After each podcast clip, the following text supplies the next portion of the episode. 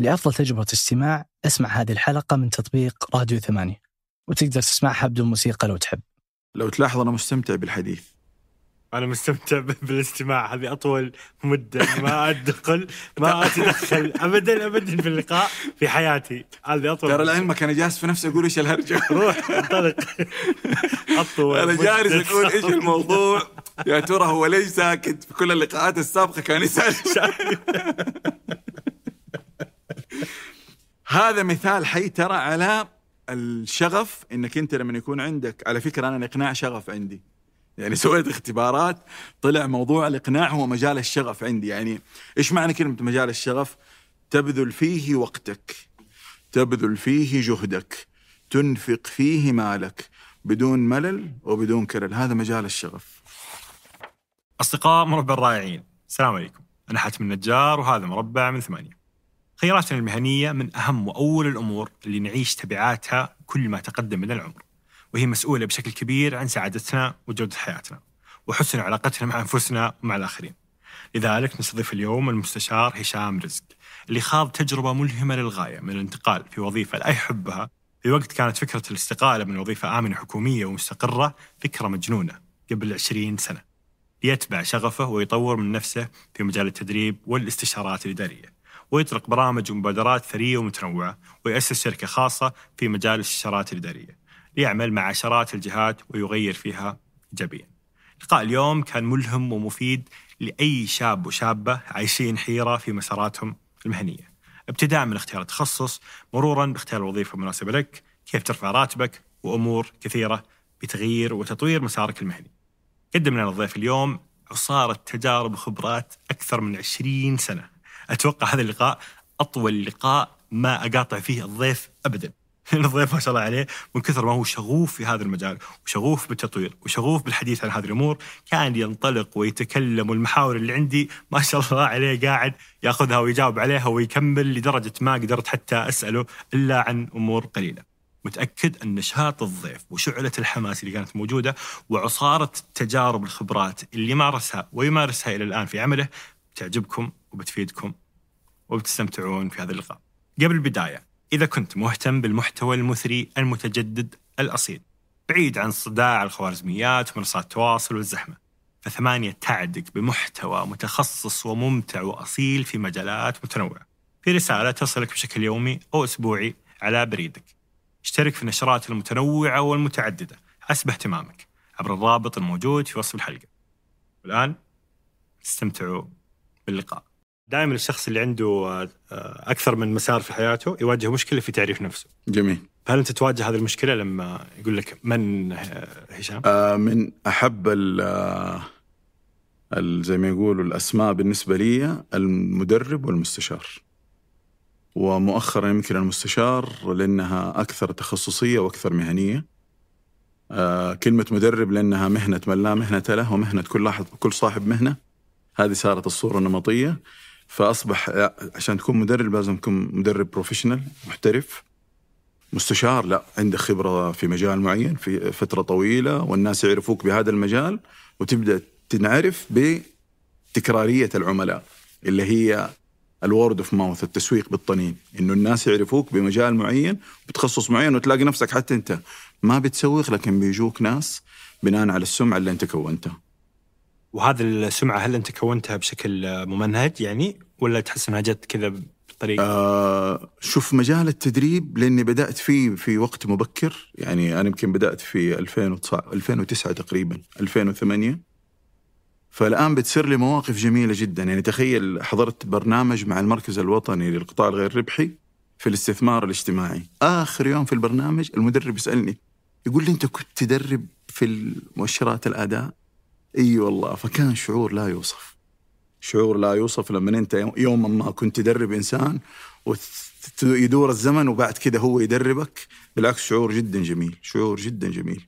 وتكررت ترى إنه ناس تقابلهم يقول لك أنا حضرت معك برنامج، برنامج أثر فيه، برنامج فادني. هذه من أجمل، يعني سواء المعلم أو المدرب، من أجمل ما يسمعه من الناس إنه يقول والله أنت أثرت فيه أو ساعدتني في إن أنا أغير في حياتي أو أحسن من حياتي. فعلا. بس أنت ما بدأت في المجال هذا، بدأت حاسب. حكيني كيف دخلت حاسب؟ والله شوف، رحلة الجامعة رحلة مكوكية. طبعا أنا في مقولة في حياتي مؤمن بيها، اللي هي الحياة إما أن تكون مغامرة جريئة أو لا شيء. فاليوم مغامرات يعني أكشن على الآخر. شوف، الدراسة الجامعية أنا أول ما تخصصت خصصت علوم بحار، فكان كل من قابلني يقول لي حتتخرج سمكة، فكان طقطقة شيء مو طبيعي. فكانت الانتقال من كلية علوم البحار إلى كلية العلوم، عملية الدخول للحاسب الآلي. طبعا قبلها طلعت تقريبا 7 شهور 8 شهور في أمريكا، وكان الهدف أن أنا أكمل دراستي هناك. يمكن من الأشياء اللي أثرت على قرار الاستمرار ارتفاع تكلفة الدراسة في أمريكا. وفي موقف مضحك أنه كان عندي مشروع زواج، طبعا بدون علم أهلي، بس الوالدة شافتني في النوم جنبي واحدة، فاتصلت وقالت لي يا ولد أنا شفتك في النوم جنبك واحدة، إيش الموضوع؟ وكان طبعا أنا رحت المركز الإسلامي وشفت لي واحدة مسلمة يعني وسبحان الله يعني أتفركش الموضوع. وبعدها رجعت السعودية، ولعلها خير أنه بعدها جاءت 11 سبتمبر، فكان معظم الشباب اللي كانوا هناك رجعوا. وبعدها سبحان الله كانت عودة انطلاقتي نحو علوم الحاسبات. تخصص علوم الحاسبات من التخصصات اللي أعتبره يصقل الشخصية، يغير طريقة التفكير، لأنه في أناليسيز، أنت بتسوي عملية تحليل للنظام، في عملية الديزاين، عملية التصميم والبرمجة اللي بتصير، وعملية التأكد من عدم وجود الأخطاء، لأنه البرنامج ما يشتغل بسبب وجود الأخطاء. فهذه الأمور سبحان الله يعني أثرت في حياتي بشكل جدا كبير. أنا علوم الحاسبات أعتبرها أسلوب حياة، ما هي مجرد تخصص. فكانت يعني تخصص يعني أعتبره ساعدني بشكل جدا كبير في حياتي على موضوع الأوتوميشن، الأتمتة، إنه أنا أي نظام ورقي أقدر إن أنا أحوله لنظام إلكتروني. فهذه طبعا بتعمل لك سيفينج، تقلل عدد الموظفين، بتزيد مستوى الكفاءة في العمل بشكل جدا كبير. طب ليش ما كملت تشتغل في هذا المجال؟ طيب يمكن هذا موضوع اختيار التخصص، إنه التخصص الجامعي لا يعني التخصص الحياتي أو المسار المهني أو مجال الحياة. أنت أحياناً في اختيارك للتخصص الجامعي بتراعي جانب أكاديمي، لكن عملية التحول من المجال الأكاديمي إلى الحياة المهنية ترى أنا أعتبرها رحلة، رحلة البحث عن الذات، وليس قرار اتخاذ أو قرار اختيار التخصص. التخصص الجامعي بمجرد ما أنا أنتهي من الدراسة الجامعية أنا بدخل في الحياة المهنية. يعني أعطيك مثال تجربتي الشخصية، أنا الوالد معلم، فقال لي صنعة أبوك لا يغلبوك، فدخلت مجال التعليم لمدة 3 سنوات في التعليم الحكومي، لكن ما وجدت نفسي في هذا المجال. الوظيفة حكومية، في بعض الأوقات كنت أفطر في البيت، مو أتغدى، لا فطور، يعني عندي حصتين وارجع البيت. ولكن يعني الستايل حق وظيفة التعليم كان يعني في المقام الأول بيركز على موضوع إنك أنت عندك وقت فراغ طويل، عندك إجازات كثيرة، لكن العائد المادي ما هو بالشكل المطلوب، وفي نفس الوقت في بعض الامتيازات اللي موجودة في القطاع الخاص، زي موضوع التأمين الطبي، زي موضوع يعني البونس، موضوع يعني أنا يمكن في مصطلح فيجينري ونقول مصطلح مشينري. طبعا ما في كلمة مشينري، بس فيجينري اللي الإنسان تحرك الرؤية ويحرك الهدف، وإنسان تحرك الرسالة. وظيفة الطب، وظيفة التعليم، الوظائف اللي فيها أوبريشن جدا عالي واحتكاك بالناس جدا عالي، هذه وظائف يحتاج لها ناس ميشن دريفن، يعني تحرك الرسالة، تحرك القيم، تحرك رغبته في خدمة الناس، في مساعدة الناس. أما الإنسان الفيجينري اللي هو له رغبة أنه يكون عنده مثلا نمو في الراتب بشكل جدا كبير، موضوع البونص، أن أنا يكون عندي KPI مؤشرات أداء، وإذا حققت الهدف أخذ جزء من أرباح الشركة. هذه الثقافة أنا كنت يمكن ككاركتر، كشخصية، أتناسب مع هذا يعني زي ما يقولوا الستايل أو هذه الشخصية أكثر من أن أنا أكون في وظيفة روتينية لفترة جدا طويلة. فاللي صار كالتالي، أنه سبحان الله بعد 3 سنوات، طبعا مواقف كثيرة، من المواقف اللي أذكر اللي صارت، أول سنة درست في مدينة جيزان، في منطقة جيزان في ضمد. طبعا عندهم بدل ما يستخدمون ألا التعريف يستخدموا أم. فأول تجربة أم أستاذ وأم قلم، ويعني كانوا الطلاب مثلا يكلموني بلغة، أنا بالنسبة لي اللغة هذه كانت تحدي. وطبعا من أروع الناس، كرم وجود وأخلاق، ويعني استمتعت جدا في الفترة اللي قضيتها، ولكن يعني تعلمت اللغة، فصرت يعني أستخدم نفس اللغة. فشوف، أنا أعتبر التعليم إذا الإنسان طول في التعليم ما يتلام، لأنه في متعة جدا كبيرة. يعني الرسالة تشعرك بالسعادة، والرؤية تشعرك بالنجاح. الرسالة تشعر وتحس، الرؤية تقاس، كم زاد راتبي، كم نسبة الزيادات، في لغة أرقام. لكن الرسالة لا، أي معلم يستمر في وظيفة التعليم أنا أجزم أنه عنده يعني قيم وجالس يشبع هذه القيم. فمن الأشياء اللي أذكرها كذلك أنه كانوا الطلاب، الكلام هذا ترى 2004 يعني تاريخ، فكان الحاسب لالي أنه الطلاب تقول لهم طفوا الأجهزة، روح لإبدأ وإيقاف التشغيل، لا كانوا يطفوا لي الشاشات. تخيل 24 جهاز يطفوا الشاشات ويخرجوا من المعمل، واضطر أنا أقوم وشغل كل الشاشات وطفيها جهاز جهاز. الروتين، هل أنت تتقبل الروتين؟ هذا سؤال يجب أنه كل إنسان يسأل نفسه. روتين الأطباء، روتين العمل اللي يعملوا في قطاع التمريض، روتين التعليم، روتين الوظائف الحكومية اللي هي مثلا يكون فيها تعامل مع الناس بشكل روتيني. في بعض الشخصيات ما تتحمل الروتين. أنا من الناس اللي أشوف 3 سنوات في التعليم وبدأت أسأل نفسي هذا السؤال، يا ترى هل هذه الوظيفة هي الوظيفة اللي مناسب أن أنا أكمل فيها ولا لا؟ يبدأ الموضوع بالحوار الداخلي. فسبحان الله جاني اتصال من المدارس الأندلس في جدة، عرضوا علي فرصة عمل إن أنا أنتقل للعمل كوكيل معاهم. طبعا كان قرار إن أنا أكون في وظيفة حكومية ومستقر وأروح القطاع الخاص، وكانت الصورة النمطية عن المدارس الأهلية إن والله في أي وقت ممكن ما تكمل معاهم، وممكن طالب يقول لك أنا بشغلك بفلوسي، ومن هذا الكلام اللي بيصير. لكن والله قلت خليني إيش، وهذا يمكن درس إنه الإنسان إذا جاءت الفرصة ما يستعجل في القرار. أول شيء يجمع داتا، يروح، رحت المدرسة، جلست مع مالك المدرسة وسمعت منه. طبعا كان مستواها شيء فاخر جدا، وكان العرض مغري جدا. فكانت الفكرة كيف إن أنا ممكن أنتقل من مدارس من القطاع الحكومي للقطاع الخاص. طبعا الدرس إنك ما تقفز للماء بكلتا قدميك. فذهبت وقدمت على إجازة لمدة 6 شهور، وبعدين خضت التجربة، وجدت إنه التجربة يعني طبعا من التساؤلات المهمة جدا، ما الشيء اللي يجعلك تنجح في تجارب من هذا القبيل، إنك أنت معلم بعدين فجأة تنتقل إنك أنت تكون وكيل. أعتقد في المقام الأول السوفت سكيلز، مهارات الحياة، إنه الإنسان يكون عنده في ما قبل في المرحلة مثلا الابتدائية المتوسطة الثانوية. مهم جدا موضوع الأنشطة اللامنهجية. أنا أذكر إن أنا جربت الكشافة وجربت الجوال وجربت مراكز التحفيظ وجربت النادي العلمي، وكل مكان وكل محطة من هذه المحطات أتعلمت فيها ثقافة العمل الجماعي، أتعلمت فيها قيمة البذل، قيمة العطاء، أتعلمت فيها مهارة الإلقاء. يعني ترى في مهارات ما تبنى بالدورات التدريبية، تبنى بالإكسبوجر، التعرض لتجارب، وإنك أنت تجد نفسك في هذه التجارب بتمارس الشيء. أحيانا ترى الممارسة هي اللي تخليك تقول أنا هذا مجالي، هذه منطقتي، هذه المهارة تليق بي. فسبحان الله هذه المهارات اللي أنا اكتسبتها ما قبل الجامعة وأثناء الدراسة الجامعية هي اللي ساعدتني في النجاح على موضوع النجاح في مدارس الأندلس، وإني قضيت فيها يعني 2 سنين من حياتي كوكيل. طبعا 600 طالب، 65 معلم، لواحد عمره تقريبا 27 سنة، تحدي جدا كبير.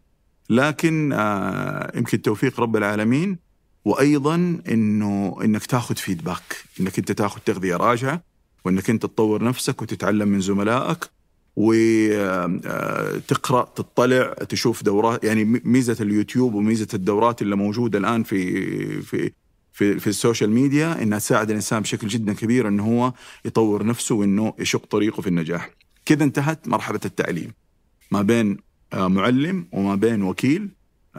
كدت أن أصبح مدير مدرسة، لكن كان قرار إنه هل هذا المجال. طبعا لاحظوا القطاع الحكومي تعليم والقطاع الخاص تعليم. 5 سنوات من حياتي قضيتها ما بين القطاع الحكومي والخاص في التعليم. كقطاع ما كان الوضع بالنسبة لي لأنه في روتين، يعني نفس الروتين اللي كان موجود في القطاع الحكومي كان موجود معاي في مدارس الأندلس، احتكاك بأولياء الأمور، مشاكل أولياء الأمور، مشاكل الطلاب، مشاكل المعلمين، العملية التعليمية، العملية التربوية، قيم من أروع ما يكون. أرجع أقول يعني تشعر بمتعة جدا كبيرة، لكن جانب الأهداف، جانب النجاح، جانب التقدم، كيف أنك أنت تقدر تقول أنا بيزيد راتبي، لا، فيها يعني فيها تحدي في هذا المجال. فالمفاجأة جاني اتصال من أحد أولياء الأمور وذكر لي أنه في فرصة في شركة فورد توكيلات الجزيرة للسيارات. فقلت له أنا السيارات في الشمال وأنا في أقصى الجنوب، ما أنا مهتم تماماً بمجال السيارات، لكني ريسك تيكر، يعني شخصيتي شخصية مغامرة. إذا خلينا بس نقول بعض النماذج في تصنيف الشخصيات، لأنها حتساعدنا إنه كيف أنا بتخذ قراراتي وكيف بقية الناس بيتخذوا قراراتهم. من النماذج المتعارف عليها النموذج الرباعي، إنه الناس 4 أنماط: النمط العملي والتعبيري والودي والتحليلي. العملي ريسك تيكر مغامر، ومن النوع الجريء وعنده مستوى المغامرة جدا عالي في حياته. السبب أني أنا اتخذت قرار الخروج من التعليم، واتخذت قرار الخروج من مدارس الأندلس، وقررت أن أنا أدخل فرصة توكيلات الجزيرة، أني حبيت المغامرة. رحت للرياض وسويت مقابلة مع الرئيس التنفيذي تبع الشركة. كل المقابلة كانت تتكلم عن السيارات وأنا ما أفهم في السيارات، لكن هم ما طبعا كيف كانت طريقة المقابلة؟ الرئيس التنفيذي أمامي وفي 2 طول المقابلة يعني observing، شوف البدي لانجويج، شوف لغة الجسد، مستوى التوتر. فكان يستفزني بعض الكلمات: أنتوا إيش فهمك؟ وأنا كنت سبحان الله ردودي له: أنتوا اللي طلبتوني أجي، أنا ما، إذا كنت أنا ما أفهم في السيارات فأنتوا اللي طلبتوني أحضر هذه المقابلة. ولكن سبحان الله الشيء اللي جعلني أخذت الفرصة، لما سألني الفرصة في المدينة المنورة، وأنا من عائلة يعني من أهل المدينة، فكنت كل ما يعطيني تحدي أقول له هذا التحدي أنا أستطيع من خلال العلاقات إن أنا أتجاوز هذا التحدي. ومدير الفرع ترى ما هي وظيفة فيها شق يعني تكنيكال كبير، فيها شق إداري بشكل جدا كبير. فأنا استفدت من التجربة اللي أنا خضتها في إدارة فرق العمل، في التعامل مع أولياء الأمور، يعني التجارب العملية لها دور جدا كبير. وسبحان الله حصلت على الوظيفة. فكانت دخولي لعالم التارجت، كيف تارجت الموظف، هدف الموظف وهدف الفرع. إذا الفرع حقق 50% من الهدف، إذا الفرع حقق 100% من الهدف، أنت كيف يقاس أدائك؟ 50% من أدائك الشخصي و50% من أداء الفرع. واو، كنت أشوف مواقف يعني شوف إلى الآن ما أنساها. الكلام هذا 2008 ترى. أشوف مندوبين المبيعات إذا هم حققوا المستهدف، يعني كل واحد فيهم حقق المبيعات المطلوبة منه، وفي زميل لهم ما حقق، ياخذوا الزبون. يجي مثلا زبون له هدف إنه يشتري سيارة اكسبيديشن، مقتنع بالسيارة، ياخذوه يسجلوا البيعة باسم واحد من زملائهم اللي ما حقق، فيصبح الفرع كأنه خلية نحل. بأم عيني رأيت هذا الشيء، كيف إنه أنا أستطيع إن أنا أخلي كل واحد يشتغل على إنجازه الشخصي، وفي نفس الوقت أسوي ثقافة في المنظمة إنك كيف تجمع بين الإنجاز الشخصي وبين الإنجاز الجماعي. 6 شهور كانت من أروع ما يكون. جاني الترسيم، طبعا بعد فترة التجربة 3 شهور رسموني كمدير فرع. أمر الله، يصاب الوالد بمرض السرطان، وطبعا يعني كان قرار جدا صعب صراحة. كان مطلوب مني أن أنتقل للمدينة، وكان يعني مو سهل علي أن أنا أنتقل للمدينة، والوالد لسه عدوبه في بداية المرض والعلاج، يعني كان يحتاج وقفتنا معه حقيقة. فطلعت استشرت المدير العام للمنطقة الغربية، الله يذكره بالخير، والله ما أنسى يومه. قال لي والله ما حيضيعك الله، هذا الموقف أنك أنت حتضحي بوظيفة في سبيل أنك أنت تكون مع والدك، يعني لن تندم على هذا القرار. وسبحان الله ضحيت بهذه الوظيفة، ويعني جاتني فرصة حضور برنامج تدريب مدربين، وأنا ماني مهتم بمجال التدريب ولا أعتقد نفسي ممكن أكون مدرب. كان في برنامج تدريب مدربين، في برنامج في مهارات الحياة. حضرت البرنامج، وسبحان الله المدرب أثناء الكوفي بريك، استراحة الشاي، يتعرف علي، وتفاجأ باتصال عرض علي وظيفة في شركة باسمح. وكانت سبحان الله بداية دخولي في عالم التدريب. طبعا التعليم والتدريب القاسمة المشترك بينهم أنك أنت عندك مادة علمية بتقدمها، لكن التعليم أنت بتستخدم أسلوب الإلقاء، وبتستخدم بعض الأدوات المتعلقة بمجال التعليم. التدريب لا، التدريب KSAA. إيش موضوع KSAA دي؟ كنت في سلطنة عمان في تدريب مع وزارة التعليم هناك، فقلت لهم أي تدريب لا يخلو من الKSAA. فما هي الKSAA؟ قالوا لي كيندم أوف سعودي أرابيا. قلت لهم رحمة والديكم، ما هي كيندم أوف سعودي أرابيا؟ نوليدج، معلومات، سكيلز، مهارات، اتيتيود، توجهات، قناعات، سلوكيات، بيهيفير. فالمدرب المفترض فيه جزء علمي، لكن الجزء الأكبر هو جزء المهارة وجزء السلوك وجزء القناعات. الادخار أشكال والوان، وتطبيق سيركليز عند الضمان. انضم لجمعيات مالية آمنة وموثوقة، واختار الدور اللي يناسبك. اعرف أكثر من الرابط في وصف الحلقة. يعني أنا الآن أديك مثال، لما أنا أحضر برنامج تدريبي مع شخص عنده خبرة عملية في الإدارة، يختلف عن واحد مجرد بيقدم برنامج تدريبي حضره مع مدرب وبدأ يقدمه. بعض التحديات، بعض الأمور اللي فيها زي ما يقولوا تريك، فيها مهارات، فيها فنيات، فيها دهاء لا تظهر إلا من شخص لديه خبرة عملية. فسبحان الله بدأت الكارير تبعي في القطاع الخاص في مجال التدريب في شركة باسمح. كانت دخول عام 2009، وكان في التدريب التعاوني. التدريب التعاوني فكرته ما هو تدريب تخصصي، لا، تدريب في خدمة المجتمع، تدريب بيركز على إنك أنت في جهات تطلب دعم في مجال معين، فأنت تسوي تحليل للطلب اللي موجود وتساعدهم في الحصول على دعم من شركة باسمح في هذا المجال، ولهم يادي بيضاء حقيقة في هذا المجال.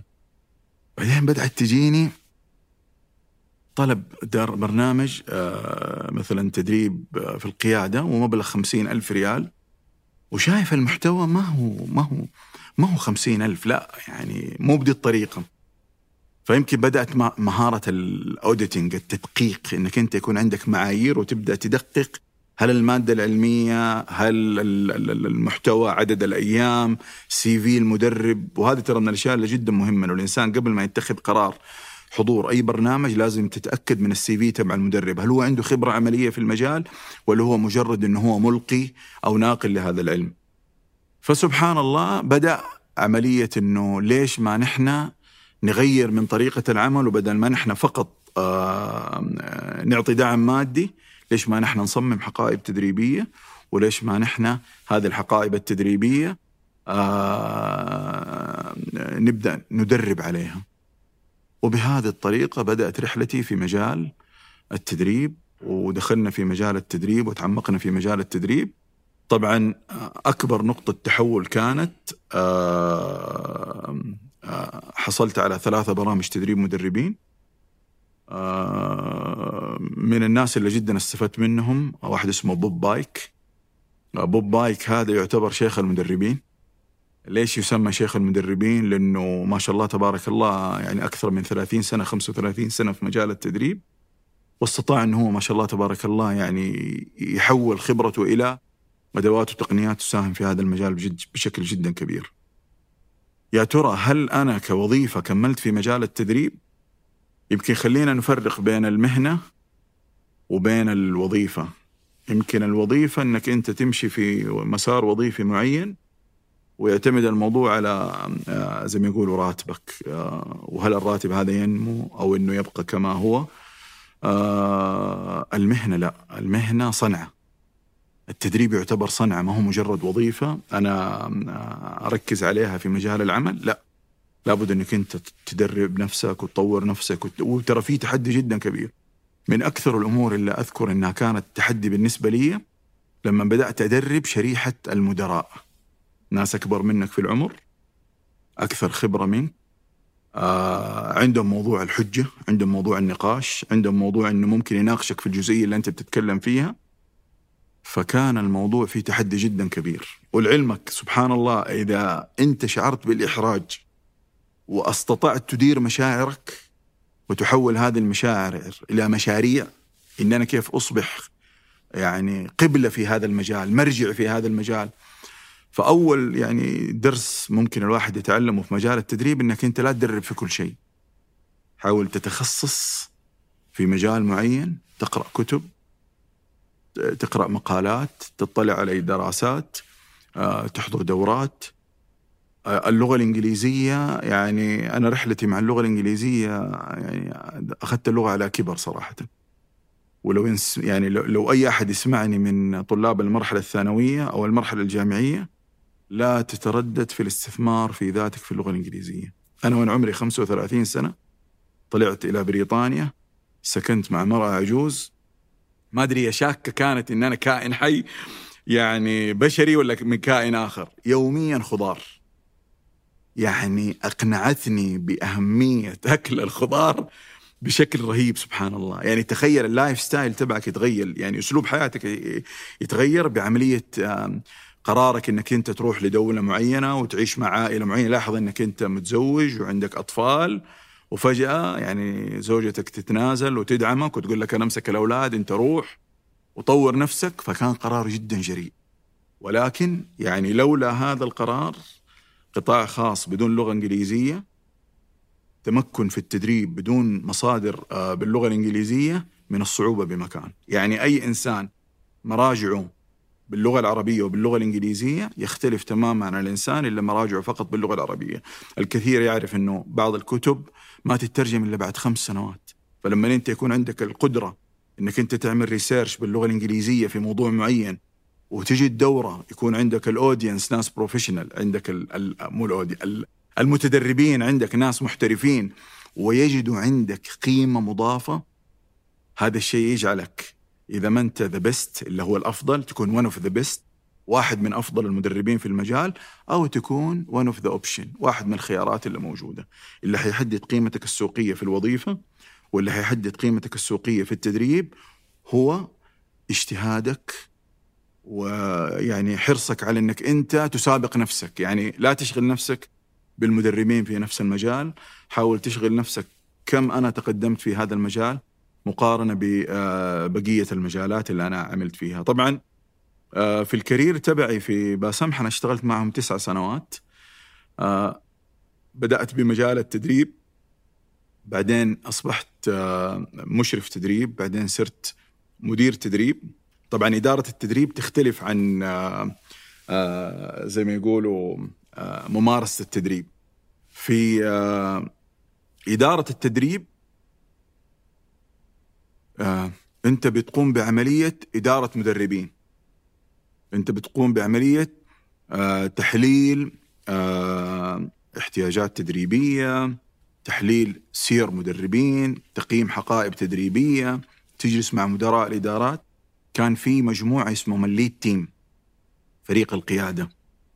وطبعا من أكبر أو من أجمل التجارب اللي أنا أذكر يعني صقلت شخصيتي بشكل جدا كبير، إنه كنت أحضر اجتماع أسبوعي لفريق القيادة. منهم فريق القيادة هم مدراء شركات مجموعة باسمح، بالإضافة لي COO اللي هو الرئيس التنفيذي للعمليات السيد سامح حسن، مصري كنديان. وكان يعني من أجمل الدروس ترى. يعني أقول لك بعض الدروس تقرأ، وبعض الدروس تحضر في الدورات التدريبية، وبعض الدروس تعيشها لايف، تعيشها على الهواء كده زي ما يقولوا، لما أنت تتاح لك فرصة أنك أنت تشتغل مع إنسان محترف. طبعا هو KPI، خريج مدرسة بروكت اند جامبل العالمية. بدأ الكارير تبعه من سواق فان مبيعات، وشق طريقه ما شاء الله تبارك الله يعني على مدار يمكن 25 سنة حتى أصبح في هذا البوزيشن.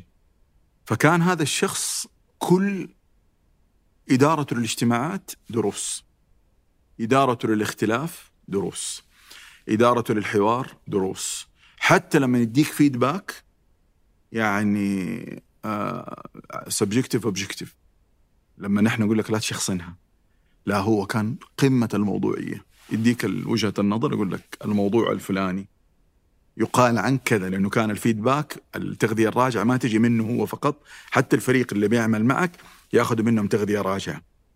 فإذا أجمع الناس على نقطة معينة أنها موجودة في شخصيتك لازم تراجع نفسك. طبعا أنا عصبي تائب، يعني خليني أعترف أنه عمري الآن 44.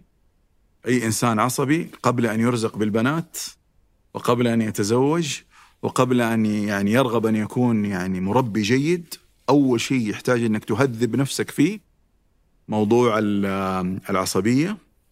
طب إيش البديل؟ خلينا دائما نقول القناعات. إذا الإنسان مقتنع أنه أغلبوهم بالصوت، خلينا نقول لك هذه قناعة موجودة في العصبية، نستبدلها بأنه كيف أن أنا أسحب هذه القناعة واستبدلها بموضوع الذكاء العاطفي، الذكاء الوجداني، كيف أن أنا أضبط نفسي. ترى العصبية في المقام الأول أنت بتعمل كنترول على نفسك وتعمل كنترول على الآخر، أو observing لنفسك، ملاحظة لنفسك وملاحظة للآخر. فلما أنت تفقد السيطرة على نفسك من الطبيعي بمكان أنك أنت حتفقد السيطرة على الآخر. مثلا يقول له الله يهديك، يقول له أنت الله يهديك، دارجة في مجتمعنا. إيش سببها؟ طب أنت بتقول الله يهديك بأسلوب وأنت منفعل وأنت بتضايق، فطبيعي أنه هو بيرد عليك بنفس اللغة. فسبحان الله، يعني تجربتي هذه اللي دامت 9 سنوات وتنقلت فيها من مشرف إلى مدير إلى مدير عام. طبعا من التدريب دخلت في مجال اللي هو الانجيجمنت، اللي هو أنشطة الموظفين وكيف أنك أنت تصنع الولاء الداخلي داخل المنظمة.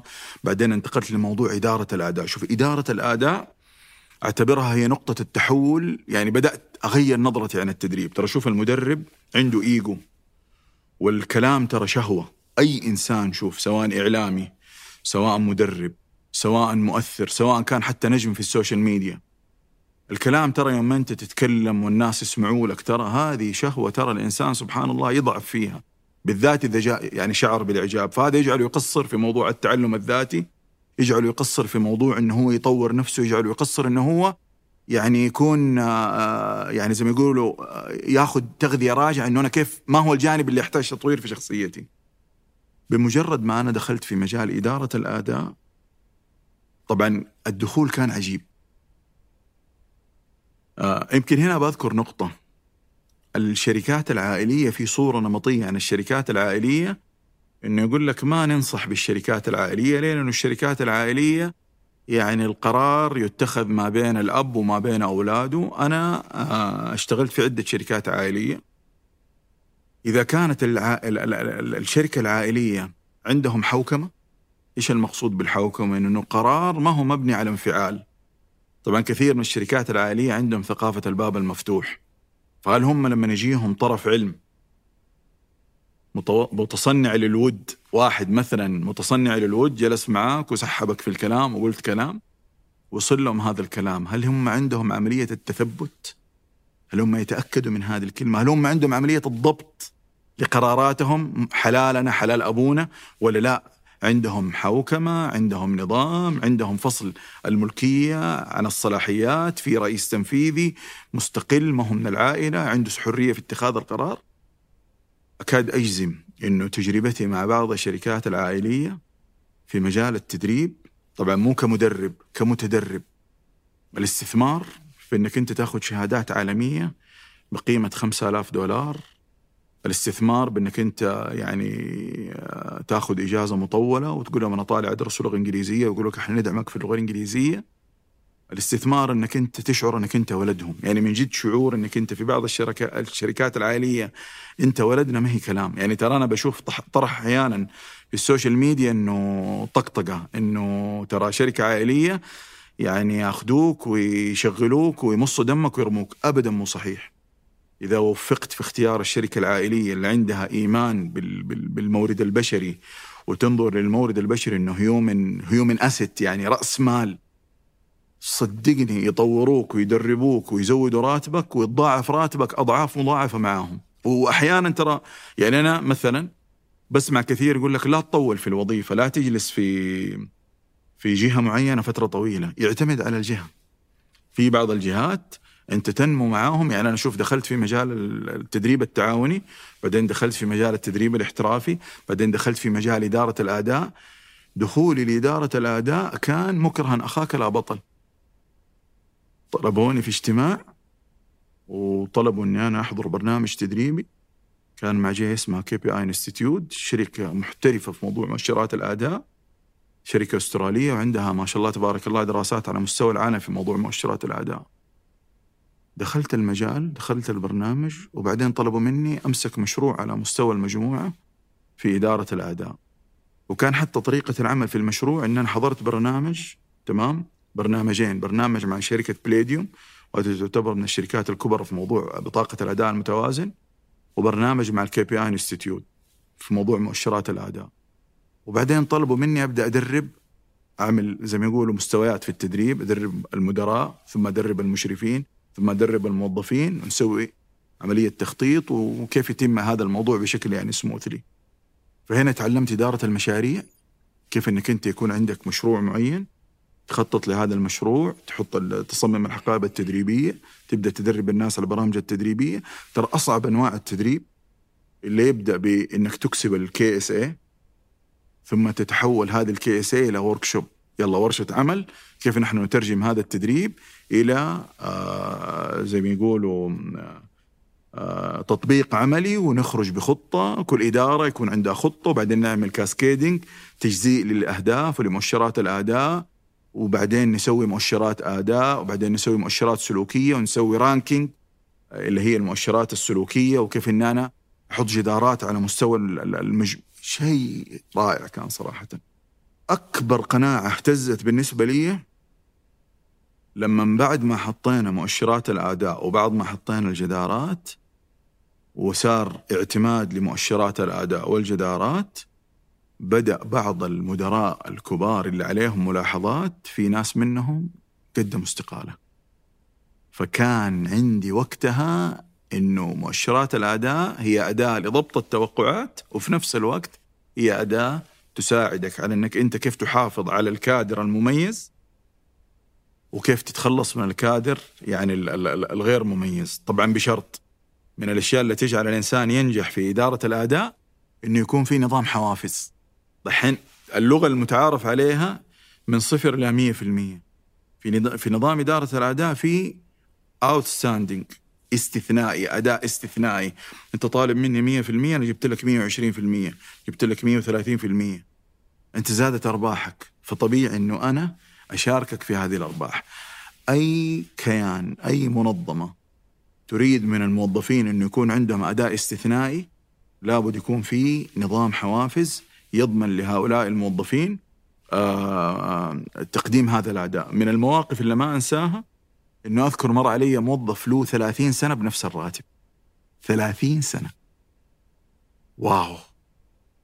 فأقول له أنت، سؤال، هل هي مشكلة الموظف ولا مشكلة الشركة؟ ستيفن كوفي في كتاب العادات السبع، أول عادة المبادرة، ولما جاء يشرحها قال أنت مسؤول عن نفسك. والله ترى إحنا أكبر معاناة في حياتنا هي القناعات. الإنسان لما يكون قناعته هم ما ينصفوني، ما يعطوني، ما يطوروني، ما يدربوني. في منظمة أمريكية متخصصة في علاج الإدمان، أول يعني زي ما يقولوا شرط لقبول علاجك إنك تعترف بالمشكلة. يا جماعة ترى أنا عندي مشكلة، أحتاج إنكم تساعدوني.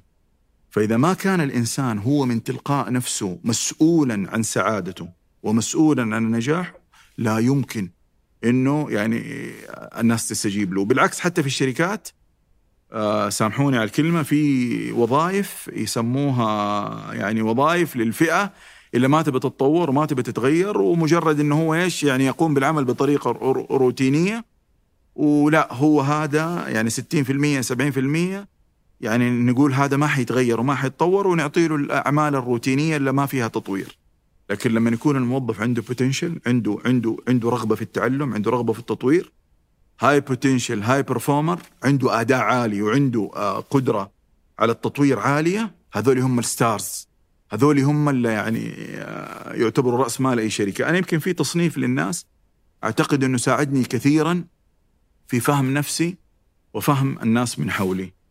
الناس 4 أصناف. الصنف الأول نو أكتف، اللي احنا نسميهم العلة، الله لا يبلعنا، اللي تلاقيه يعني لا إنه يتطور ولا إنه ينتج ولا إنه له أي دور في هذه الحياة. كم نسبة العلل زي ما يقولوا في هذه الحياة؟ 20%. توقع إنه ممكن يكون في حياتك 20% وناس سلبيين دائما نظرتهم على الجانب السلبي، ما يبي يتطور، ما يبي يقدم، ما يبي ينتج، ويجلس عبء على الناس اللي حوله. الفئة الثانية هم الرياكتيف، الناس اللي يجوا بردة الفعل. إيش معنى ردة الفعل؟ ناس يجوا بموضوع التحفيز الإيجابي وناس يجوا بالتحفيز السلبي. شوف لما تقرأ القرآن وصف الجنة ونعيم الجنة وفي نفس الوقت وصف النار وعذاب النار ففي بعض الناس يجوا بالترغيب وفي ناس اللي يجوا بالترهيب. فردة الفعل لابد أني أنا 60% من الناس أنوع أساليب الترغيب لهم، ما حيتحرك إلا بأسلوب العصا والجزرة. 20 و60 80، بقيت 20%. الأكتيف، الإنسان النشيط، الإنسان الفعال، كم نسبتهم؟ 18%. تعطيه الوصف وظيفي ينفذه بكل أريحية وبكل ما ينحل قلبك على قولهم، ما يتعبك، خلاص تعطيه الوصف الوظيفي التزم بهذا الوصف الوظيفي. طبعا أجمل فريق عمل تشتغل معاهم الأكتيف، الناس اللي أنت تقول له هذه الإكسبكتيشن، هذه التوقعات، يقول لك هذا المخرج النهائي اللي أنت طلبته. طيب في فئة هم السوبر ستار، هم النخبة، هم اللي في الشركات دائما التدريب والتطوير والرواتب والمميزات والتدريب. على فكرة أنا اللي مسكت إدارة التدريب، ترى في تدريب داخل المملكة وفي تدريب خارج المملكة. يكون التدريب داخل المملكة مثلا خلينا نقول ب5000، التدريب خارج المملكة ب$5000، ونفس الشركة تقدم هذا التدريب وهذا التدريب. طب لمن؟ أنا لما يكون عندي واحد أكتيف أديله ب$5000، ولما يكون عندي واحد برو أكتيف مبادر أو أديه تدريب هذا النوع. ليش؟ لأن أنا لازم يكون عندي حوافز، تمام؟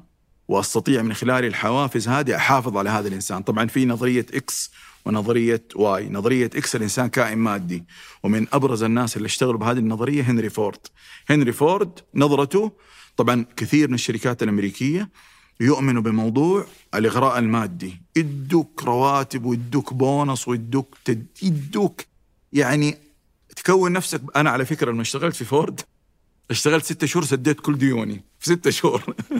فعندهم ثقافة إنه أنا أغريك بالمال ولكن في نفس الوقت أشغلك زي الماكينة. هذا الإنسان كائن مادي، نظرية إكس. وهنا قيم، اللي يكون عنده قيمة المال عالية سيستمتع بنظرية إكس وسيستمتع في الشركات اللي هي تدعم هذه النظرية. نظرية واي، الإنسان كائن اجتماعي، نعمل جاذرينج، نسوي أنشطة موظفين، المدير يكون واحد مرة فريندلي، ونعطي دي أوف وريموت، نشتغل عن بعد، ويكون في جوانب متعددة ومتنوعة تراعي إنه الإنسان يعني مهتمين بيك ومهتمين بأسرتك. نعطي خطاب شكر لزوجتك كل سنة، في لقاء أظن شفت لكم واحد يعطي ما شاء الله تبارك الله أظن جمعية الوداد، يعطي حافز للزوجة. فحركات ابتكارية كده، كيف إن أنا أشغلك وأشغل المدام وأشغل قبيلتك معاك، تمام؟ الإنسان كان اجتماعي. طبعا نظرية خلينا نقول زد، اللي هي الهدي النبوي، انصفني في الأجر، عاملني بالإنسانية، اضمن لي النمو، راتب كويس، معاملة كويسة، وخليني أكبر معك. هذا الشيء يصنع ثقافة المنظمة اللي تجعلك تحافظ على الناس اللي موجودين. يعني أنا أديك مثال، أنا ممكن تجيني فرصة عمل براتب أحسن وما أروح، واستغرب حتى من كثير من الشخصيات يقول لك أنا جاتني فرصة أفضل وما رحت. ليه؟ لأن أنا يا أخي أنا belong to this place، يعني أنا أنتمي لهذا المكان. أغلى ما تملكه الشركات الآن هو رأس المال البشري. إلا أسس شركة بروكت اند جامبل لما سألوه قالوا له لو فقدت كل المصانع اللي أنت تملكها، قال أفقد كل شيء ولا أفقد فريق الأحلام اللي صنع هذه المصانع. فترى في شركات يعني على شوف الشركات العائلية في دراسة تقول تسقط في الجيل الثالث. ليش تسقط في الجيل الثالث؟ إنه في الشركات العائلية في الملكية حقنا، أنت موظف أنا بعطيك، يعني أنت شغال عندي. ترى في فرق بين أنت شغال عندي وأنت شغال معايا، في فرق بين أنت تقول له أنت فيندر بأنك أنت تقول له أنت بيزنس بارتنر. ترى كل ما كان يعني الستيك هولدر وكل ما كانوا صناع القرار في المنظمة عندهم وعي، صدقني بالوعي وبقدرتك على إلهام الناس من حولك يمكن الكل يعرف الفرق بين الإدارة والقيادة. الإدارة إن أنا أحط لك هدف وأبدأ أحفزك بالعصا والجزر، القيادة إن أنا أحط لك رؤية وألهمك لتحقيق هذه الرؤية.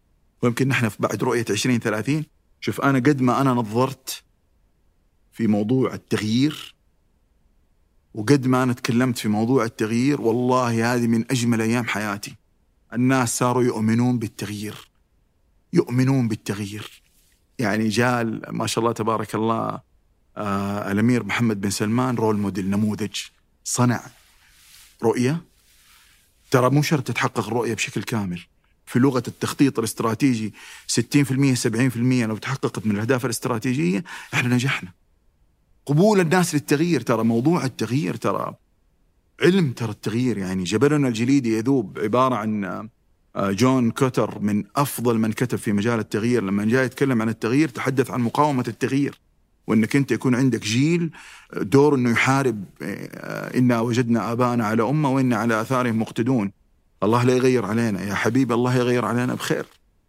فالآن أنا أذكر يعني من الناس اللي أكرمني الله سبحانه وتعالى ودربت بداية الرؤية، فكنت أشوف في بعض الجهات الحكومية يكون في حرس قديم وموظفين قدام، ويكون في شباب ما شاء الله تبارك الله يعني زي ما يقولوا يأكلون الصخر. وكيف إنه هؤلاء يقودون هؤلاء، وفي يصير أحياناً انتجريشن، تحس الواحد من الجيل القديم رفع قبعة الجيل القديم وبدأ يحاكي التغيير وينسجم مع التغيير ويدخل في الموجة. دائماً ترى الموجة، شوف إذا جات الموجة إذا ما كسرتك واستطعت إنك أنت تتكيف معاها وتعاني. طبعاً أنا من الناس اللي غرقت مرة، شوف سبحان الله سيرة الموجة ذكرت الآن. قد غرقت؟ لا، الله لا يكتبها لك. أنا أذكر مرة في أمريكا كنت أسبح ويبدو أنه البحر هاج وسحبني الموج، وكنت يعني بشتى الطرق شوف سبحان الله بحاول أن أنا أنجو، وكنت كل ما أطلع تيجي موجة وتسحبني تحت. ألين ما شفت شريط حياتي. شوف هذا يقول لك شريط الحياة لما يكلموك عنه، إنك توصل لمرحلة تبدأ تشرب موية وتبدأ تشوف الوالد وتشوف الوالدة وتبدأ كده تشوف شريط حياتك. سبحان الله كيف يعني يوم ربي كتب لي عمر الله أعلم. فأي إنسان يغرق أو أي إنسان تجيله موجة إذا ما قاوم، إذا ما خرج كذا قوة كامنة داخله، زي لما زي ما يقولوا تكون خايف. ترى الإنسان وهو خايف ترى يكون ردة فعله ما هي طبيعية. هذا الشعور لابد يكون شعور الإنسان لما يبي يحدث تغيير في حياته. ترى شوف الخروج من القطاع الحكومي إلى القطاع الخاص، أنا إنسان كنت أنام قيلولة وكنت أفطر وأتغدى وأتعشى، وكانت عندي إجازة 4 شهور. مساكين المعلمين نقولهم في الإجازة. فكانت الخروج من الحياة والكلتشر حق المعلم والموظف الحكومي والدخول إلى أنت عندك إجازة لمدة شهر وترى مخطط لها، إحنا فريق وكل واحد له وقت معين للإجازة. طب والله مو كل الموظفين حناخد مع أولادنا، أحيانا يسمحوا لك بس تأخذ 5 أيام، أحيانا مديرك يكون ون مان شو يقول لك أنا بطلع ترى مع أولادي، أنتوا شاب ولا كلمة. فكل التجارب يعني أنا مر علي المدير الأجرسيف، مر علي المدير اللي ما يراعي مشاعر الموظفين، ومر علي المدير اللي هو أنا أقول لك إلى الآن راسخ في ذهني إنه مدير أو يعني زي ما يقولوا رئيس مجلس إدارة عنده الهيومن تتش، عنده القدرة على إنه هو يخليك هذا حلالي العمل، هذا ما هو أنا ماني موظف، أنا صاحب حلال. أنا بدل ما أنا أخفض أعمل كوست اوبتمايزيشن وأخفض التكاليف، لا أنا أخفض التكاليف وأرفع الأرباح، أعظم زي ما يقول النت بروفيت وهامش الربح للمالك. فموضوع التغيير يعني نرجع لموضوع اختيار التخصص. أنا لما دخلت علوم حاسبات بعدين وجدت نفسي في مجال الإدارة، كم استغرق مني هذا القرار. طبعا لعلمك شوف، هل يؤثر المحيط الخارجي في قرار التخصص؟ بكل تأكيد، بكل تأكيد. ستجد في حياتك من يقول لك ترى مرت عليك كلية بر الوالدين. كلية بر الوالدين هي كلية الطب. أي أم ودها أنها تكون أم دكتور ولا أم مهندس. ترى والله ترى شوف أنا أعمل في القطاع الخاص في شباب سعودي يستلموا رواتب 150,000 و160,000، وتحصل الطبيب لو كان فلتت زمانه ممكن ما يصل لهذا الأرقام إلا بشق الأنفس.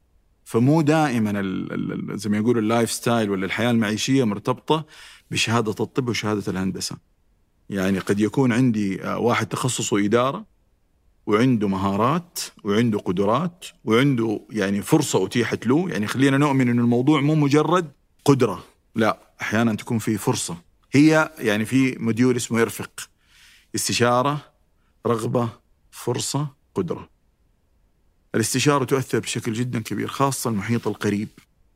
أنت إذا كان الوالد طبيب في نسبة كبيرة من الأطباء أولادهم يطلعوا أطباء، إذا الوالد مهندس نسبة كبيرة من المهندسين أبنائهم يطلعوا مهندسين. فالمحيط الخارجي يؤثر كثيرا في قرار الإنسان. فالاستشارة، رغبة الإنسان. طبعا إيش نقصد بالرغبة؟ نقصد بالرغبة إنك ما هي الأنشطة التي تستمتع بالقيام بها. يعني أنا الآن مثلا لو تلاحظ أنا مستمتع بالحديث، أنا مستمتع بالاستماع. هذه أطول مدة ما أتدخل أبداً في اللقاء في حياتي. هذه أطول. ترى الآن ما كان جالس في نفسي أقول إيش الهرجة، روح انطلق. أنا جالس أقول إيش الموضوع يا ترى، هو ليش ساكت؟ في كل اللقاءات السابقة كان يسأل. هذا مثال حي ترى على الشغف. إنك أنت لما يكون عندك، على فكرة أنا الإقناع شغف عندي، يعني سويت اختبارات طلع موضوع الإقناع هو مجال الشغف عندي. يعني إيش معنى كلمة مجال الشغف؟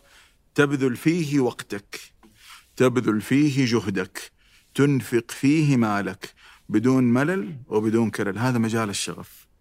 فالله سبحانه وتعالى أعطاه مجال شغف في التحدث، في الإقناع، نقول له تدريب، نقول له استشارات، نقول له توجيه، نقول له كوتشنج.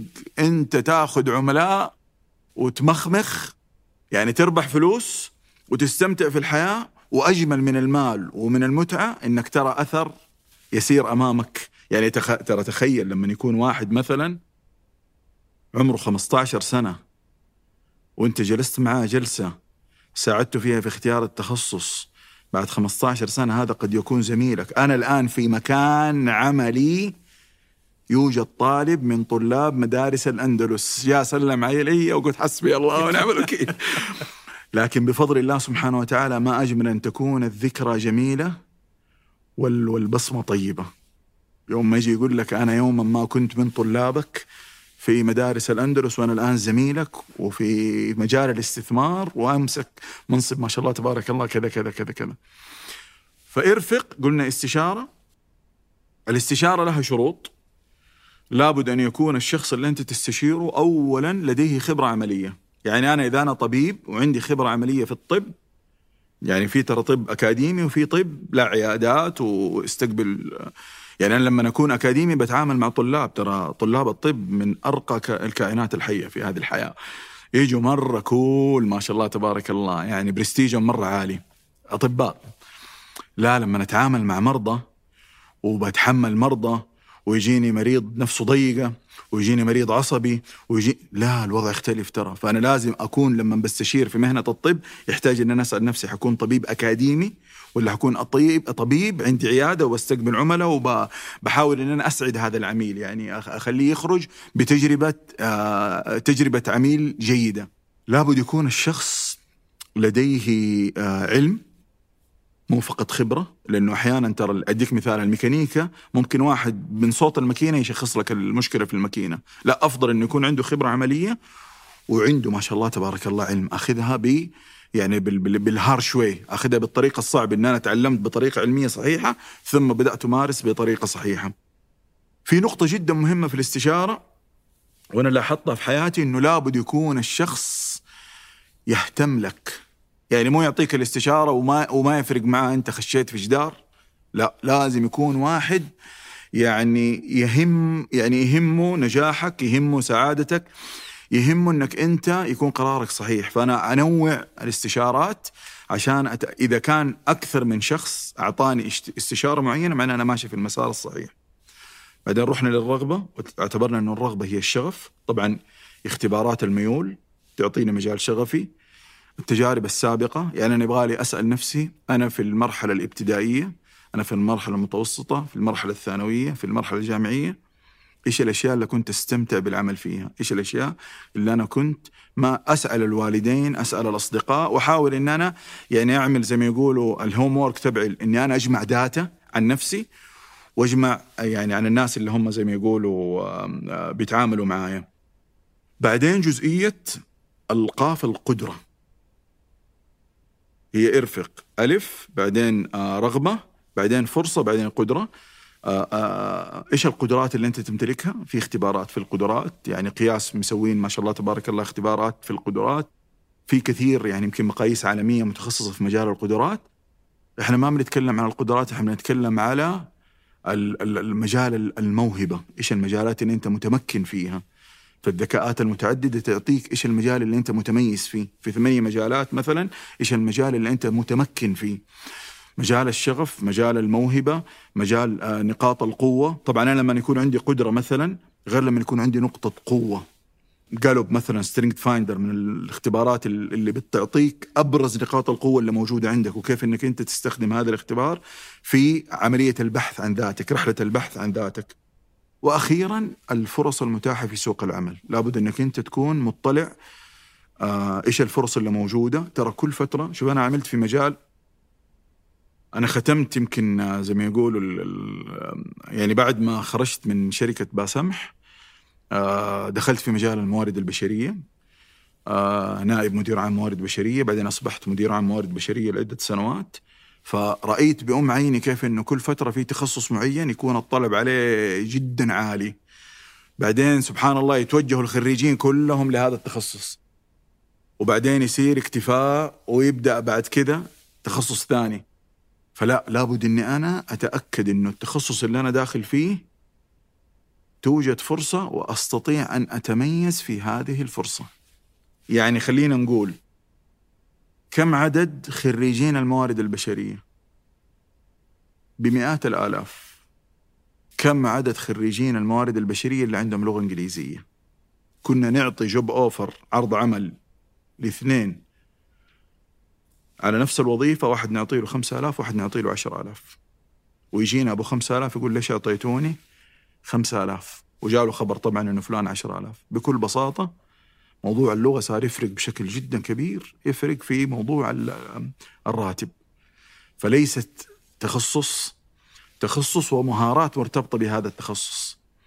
فأنا لما أكون مثلا في الموارد البشرية وعندي مهارة التدريب وعندي مهارة التوظيف وعندي مهارة إدارة الأداء وعندي لغة إنجليزية، بكل تأكيد أنت بدي الطريقة حتبدأ يعني كأخصائي موارد بشرية، لكن يوما ما حتصير مشرف وحتصير بزنس بارتنر. إيش هو البزنس بارتنر؟ البزنس بارتنر هو عبارة عن HR مانجر، ولكن زي ما يقولوا في تخصص معين وفي إدارة معينة، ما هو على مستوى المنظمة ككل. فاختيار التخصص هو عبارة عن رحلة تبدأ من اختيار الدراسة الجامعية. بدأت الدراسة الجامعية، انتهيت من الدراسة الجامعية. في دراسة تقول أنه 90% من طلاب الجامعة يغيروا مجال تخصصهم. فأنا خريج كمبيوتر ساينس، علوم حاسبات، وقوتي في الإدارة، ومن إدارة الموارد البشرية أصبحت رئيس تنفيذي. هل الفرصة أنت زي أنا أقولهم ما هو تعريف الحظ، أن تأتيك الفرصة وأنت جاهز لها. يعني أنا قصتي مع الوظيفة اللي أنا أعمل فيها الآن،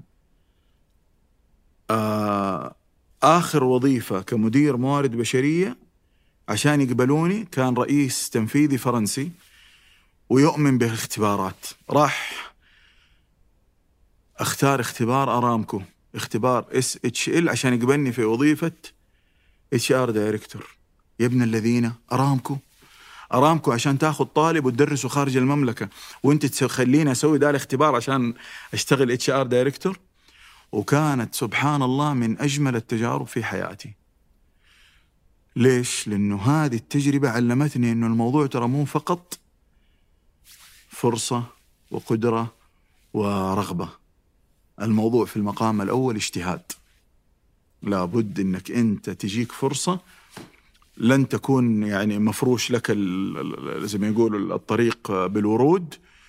والواسطة من أجمل الواسطات أن يريد الله سبحانه وتعالى وأن تجتمع إرادة الله سبحانه وتعالى مع أو ثم اجتهادك.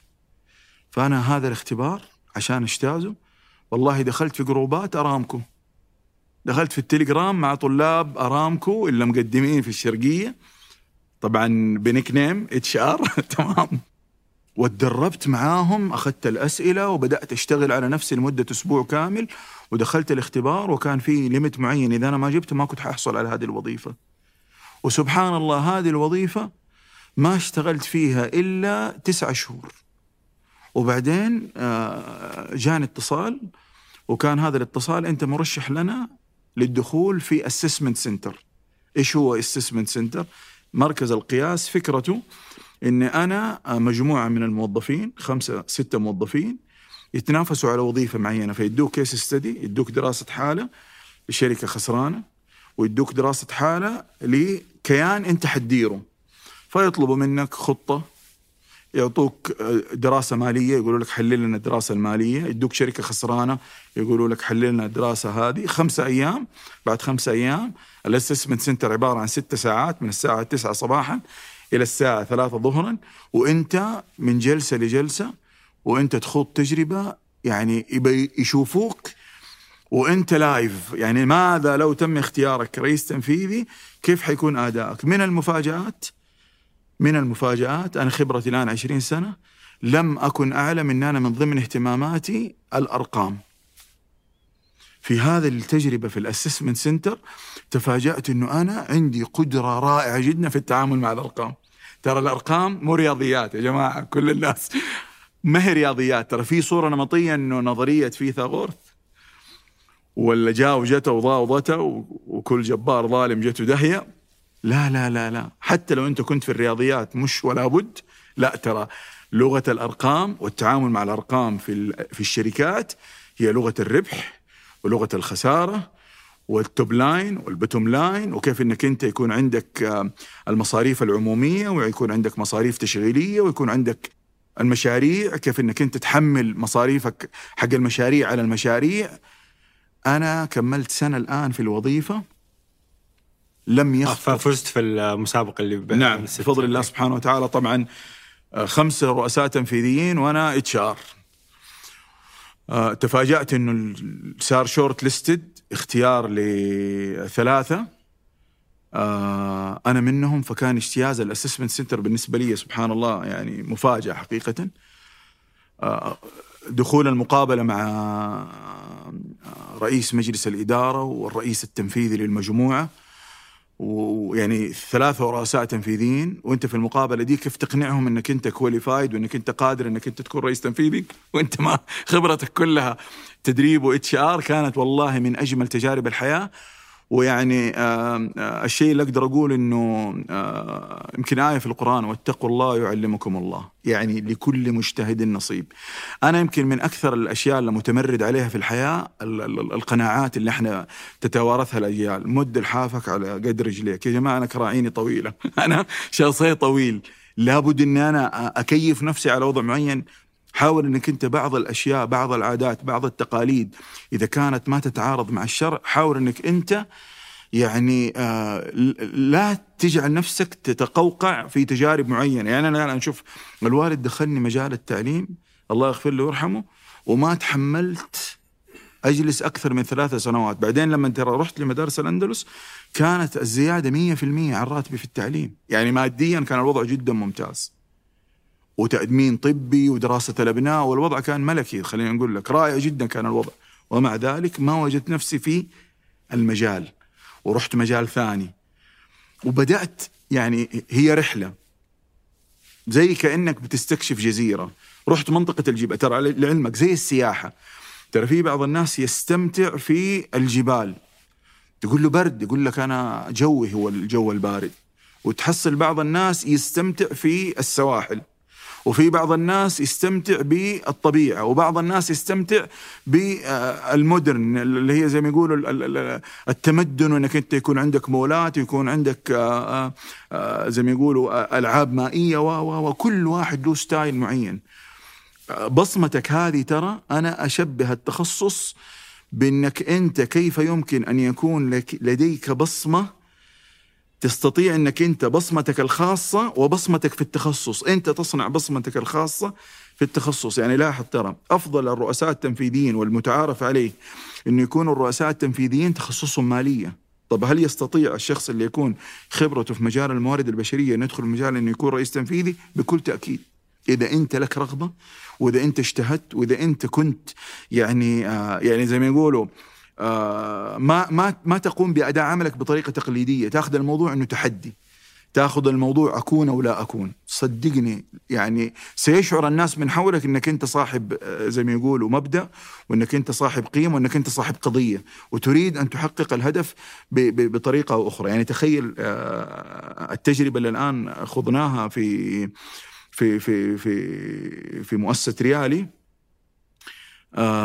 إنه نحن حولنا يعني برنامج من برنامج مسؤولية اجتماعية إلى مؤسسة أهلية. مؤسسة أهلية معناها أنت عندك تارجت، وتارجت مو سهل، وكانت يعني يمكن بركة الفريق إنه استطاعوا بفضل الله سبحانه وتعالى إنه يعني نكون مقنعين، وإن إحنا نستطيع إن إحنا مو بس ناخذ دعم من الجهة الأم، لا ناخذ دعم من الجهة اللي هي مجموعة ستكو القابضة أصحاب الفضل. طبعاً ريالي له 10 سنوات كبرنامج مسؤولية اجتماعية، ثم تحول هذا البرنامج إلى مؤسسة أهلية بفضل الله سبحانه وتعالى. الآن متوقع إنه يكون في شريك تأسيس مع ستكو، ويكون كذلك دعم من إحدى الجهات. الاستناد الحكومي ترى ما هو شيء سهل، متوقع إنه ريالي يكون من ضمن يعني الفرص المتاحة الأول بإذن الله الحصول على استناد حكومي مع إحدى الجهات الحكومية القوية جداً بفضل الله سبحانه وتعالى. فهو مو أنا، هي نحن. فالطاقة والحيوية والنشاط وإيمانك بالقضية اللي أنت تملكها سيصنع المجتمع من حولك. يعني أنا لاحظ ترى، شوف الاستثمار الاجتماعي الآن تخصص جديد علي، وبدأت أحضر في دورات كمتدرب. المركز الوطني للقطاع غير الربحي نزل برنامج مستشار في الاستثمار الاجتماعي، نزلوا برنامج فيه كيف انك انت تصنع منتجات متخصصة في الاستثمار الاجتماعي.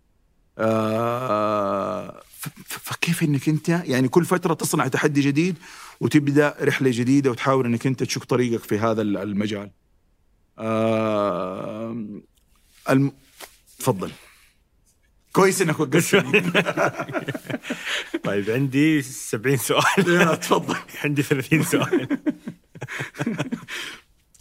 ترى انت اعطيتني وجه. والله انا ما ادري يعني هذه ايش حيصير الان، بس يعني الان يعني لو بتكون تجربة غريبة صراحة. ما ادري يوتيوب الحين ايش قاعدين يقولوا تحت، هل مبسوطين ولا زعلانين؟ بس أهم شيء أنا وياكم مبسوطين، فأهلا جدا. إيش أخبارك؟ جدا. الحمد لله. واضح أنك مدرب الصراحة. شوف أنا أزعم ويمكن السادة المشاهدين إن شاء الله أني أتكلم من قلب. لا واضح أنك تتكلم من قلب طبعا، لأنه سبحانك عشان ما أبغى أضايقكم أنت وقلبك مع بعض، بخليكم مرتاحين. بس عندي مجموعة أسئلة فعلا. تفضل. يعني أول شيء، الشيء الجيد في قصتك واللي أحس أنه أتوقع أنه بيلامس الناس، أنه اللي يكون في ثالث ثانوي يشعر بضغط أنه لازم يقرر القرار المصيري اللي بيقعد فيه طول عمره، بعدين اللي يكون في الجامعة يحس أنه فأنت كأنك قاعد تقول ترى ما في قرار مصيري طول عمرك. كيف تقرأ هذا الفكرة حقت للأبد هذا قراري أبي أثر على كل حياتي؟ أنا يمكن ذكرت أنه قرار متجدد. يعني أنا لو يعود بي الزمن للمرحلة الثانوية كان درست إداري، ما كان درست علمي. وجدت نفسي في الإدارة، سواء إدارة الأشياء أو إدارة الأشخاص أو إدارة الأفكار، إدارة بشتى أنواعها هي منطقة متعة بالنسبة لي. ومع ذلك درست ثانوية علمي، وبعدين دخلت الجامعة علمي، وطول فترة دراستي في المرحلة الثانوية والمرحلة الجامعية ما درست إدارة. كيف اكتشفت الإدارة؟ يعني أنا أقول لك من الفرص المتاحة للشباب الآن المواد الاختيارية.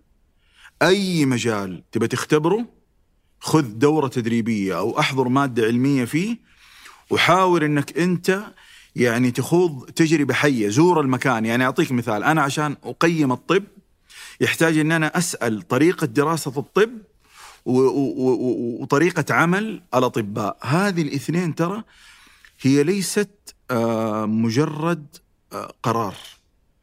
كيف يتشكل القرار عند الإنسان؟ ترى لازم نفهم أنه القرار تدخل فيه القيم، قيم الإنسان. وعلى فكرة القيم أنا حبسطها بثلاثة أشكال: القوة والإنجاز والعلاقات. القوة هي الإنسان اللي عنده القوة، اللي عنده موضوع الفخر ويبغى يكون، أنا بكون أفضل طبيب، أبغى أكون أفضل مهندس، أبغى أركب أفضل سيارة، أبغى أتزوج أجمل، أبغى زي كذا. اللي يكون دائما يعني، حتى دائما أديك مثال، لما تدخل لمهندس وتسأله ويبدأ يقول لك أنا أنا أنا أنا، هذا عنده قيمة القوة، عنده قيمة إنه أنا أبغى أكون الأفضل. من القيم كذلك قيمة الإنجاز، إن أنا يكون عندي أكبر قدر ممكن من المشاريع، أكبر قدر ممكن من الدورات التدريبية، ومو شرط أكون مميز، لكن عندي إيش.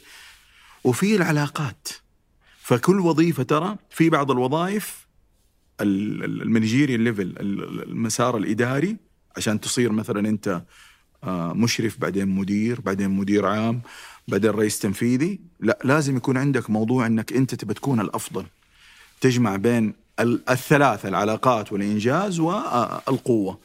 فإجابة على سؤالك، يحتاج الإنسان أنه حتى لو اتخذ قرار وشعر بعد اتخاذه القرار أنه لم يوفق في القرار، هناك فرصة للاستدراك. لأن زي ما قلنا، المرحلة الثانوية اخترت، المرحلة الجامعية اخترت، بعد المرحلة الجامعية تستطيع أنك أنت تغير مجالك. كيف؟ في حاجة اسمها الشهادات المهنية. الشهادات المهنية هي عبارة عن شهادات تخصصية، وهذه الشهادات أنت بتاخدها. طبعا للعلم، التدريب إذا كان تدريب احترافي هو التدريب اللي يكون يبدأ باختبار وينتهي باختبار، وما تحصل على الشهادة إلا شهادة اجتياز. أي إنسان ياخد مادة علمية ويتدرب عليها ويحصل على شهادة اجتياز، هذه لها ثقل في سوق العمل، ترى لها ثقل في سوق العمل. فأنا ممكن أكون مثلا طبيب وأترك مجال الطب، أو أكون مهندس وأترك مجال الهندسة وأتوجه لمجال جديد يتناسب مع احتياجاتي ويتناسب مع رغباتي. طيب، في التغيير اللي يجي في نص المرحلة، فرضا واحد في ثاني سنة الجامعة حس أنه تخصص مو مناسب، في قدام طريقين: يا أنه يبلعها ويكمل عشان يخلص، يا أنه يقول لا، يوقف، يبدأ من الصفر مرة ثانية. غالبا إيش تحس أنه الأفضل؟ شوف، ابدأ من يعني موضوع الزمن أنا أحسه حساس في القرار. يعني مسألة أنك أنت بعد سنتين تسحب وتدخل، أحس أنها ريسكي وحيدخل في مقاومة جدا كبيرة. لكن أنه لو يعني في نفس التخصص، يعني أنت إيش تقصد؟ مثلا يكون مثلا طب ويخرج من الطب ويدخل هندسة زي كذا. أنا دخلت جامعة مثلا ثالث سنة طب، ما أبغى طب، اكتشفت أني ما أحب الطب، أبغى أدرس إدارة. عندي خيارين: يا أكمل أخذ شهادة طبيب عام، بعدين أروح أعيش حياتي في الإدارة بس إني كملت هذه، يعني أقول لا، ليش أنا ضيعت ثلاثة، أضيع ثلاثة ثانية. وأنا دائما أشوف الناس معلقة في هذا القرار. طب أعطيك قصة، أعطيني. وكانت صراحة قصة جدا مؤثرة بالنسبة لي. دق علي طبيب من المركز الطبي الدولي، قال لي ترى أنا في موقف لا أحسد عليه.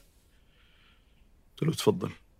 قال لي ابني اتخرج من كلية الطب من كندا، وجاء قال لي يا بابا انت مو تبغى شهادة الطب دي؟ شهادة الطب كلية بر الوالدين. ايوه، كلية بر الوالدين. وقال لي لا يمكن أكمل في هذا التخصص، قال لي أنقذني. فعمل اختبار بقياس بيركمان، أرسلت له رابط المقياس، عمل المقياس. طبعا ميزة المقياس أنه 298 سؤال، يعني لو كان بيلف ويدور حيوقع. لو كان مجرد أنه والله الرغبة بس ماني متأكد منها، لا، بيقيس عدة معايير، بيقيس الرغبة، بيقيس القدرة، بيقيس الشغف، بيقيس شغلات جدا كثيرة.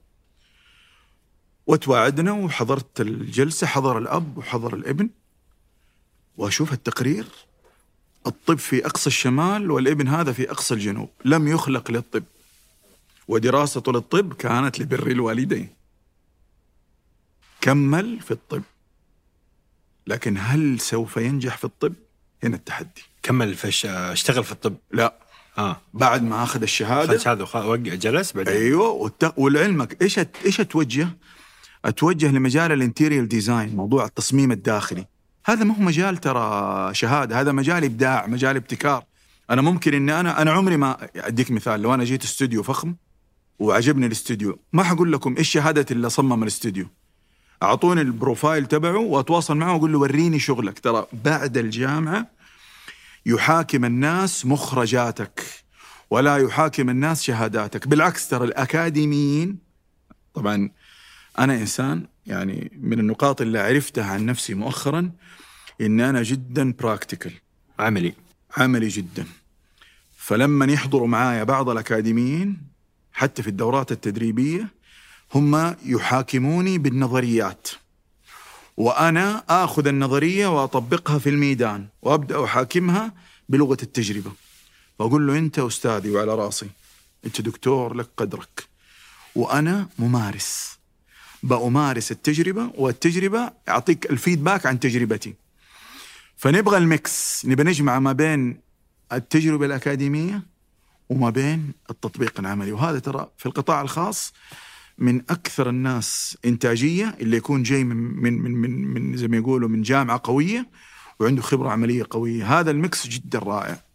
فإحنا مع إنك أنت إذا أنت في كلية الطب، إذا استطعت إنك أنت تكمل في كلية الطب في سبيل إنك أنت يكون عندك شهادة جامعية. خليني أقول لك المعيار إنه يكون عندك شهادة جامعية. فلما يسألوك يقولوا لك أنت جامعي، تقول لهم نعم أنا جامعي. عمري ما سئلت في أي مقابلة وظيفية بالذات بعد الخبرة، عمري ما سئلت كم معدلي في الجامعة، عمري ما سئلت إيش تخصصي في الجامعة. الشهادات المهنية اللي بعدها هي اللي تحدد مسارك والخبرة العملية. يعني كل ما أنت، خلينا نعتبرها كأنها مايلستون، كأنها مرحلة زي ما يقولوا انطلاقة جديدة في حياتك. فأنت أخذت الثانوية، بعدين أخذت الجامعة، بعدين كونت خبرة مثلا 3 سنوات في مجال معين، تستطيع أنك بعد ال3 سنوات هذه تنتقل إلى مجال آخر. أنا قلت لك تركت التدريب، أنا الآن على فكرة وقفت تدريب يمكن من عام 2019، وتفاجأت أنه يجيني طلب من إحدى الجهات، مؤسسة مسك، مسك يعزون يعني عزيزين على القلب. قلت لهم أنا موقف تدريب لفترة طويلة، أنتم كيف وصلتوا لي؟ سبحان الله، واحد حضر معايا في وزارة العدل عام 2017. شوف 2023 يرجع لك يقول لك أباك تقدم دورة في مسك. فهذا يأكد على النقطة اللي ذكرتها، أنه يا جماعة ترى الفرق بين الوظيفة والمهنة. يعني زي التدريب مهنة، الاستشارات مهنة، التجارة مهنة. أنا ممكن أكون طبيب، ممكن أكون مهندس، ممكن أكون معلم، واكتسب مهن أخرى. يعني بدأ الآن يعني توجه الدولة الآن إتاحة الرخص المهنية، شهادة الفريلانسر، المهن الحرة، إنك أنت ممكن تقدم ما يثبت إنك أنت عندك خبرة عملية في المجال، والدولة ترخص لك بورقة رسمية. بس أنت قلت شيء اللي هو على الأقل شهادة جامعية. يا سلام عليك، اسم إنك أنت جامعي. يعني أعطيك مثال في مجال الموارد البشرية، لاحظت إنه أنت جامعي خلاص، أنت اجتسم بكالوريوس. أي بكالوريوس بيطري، بكالوريوس إدارة، تصميم، ما حد يسأل ولا.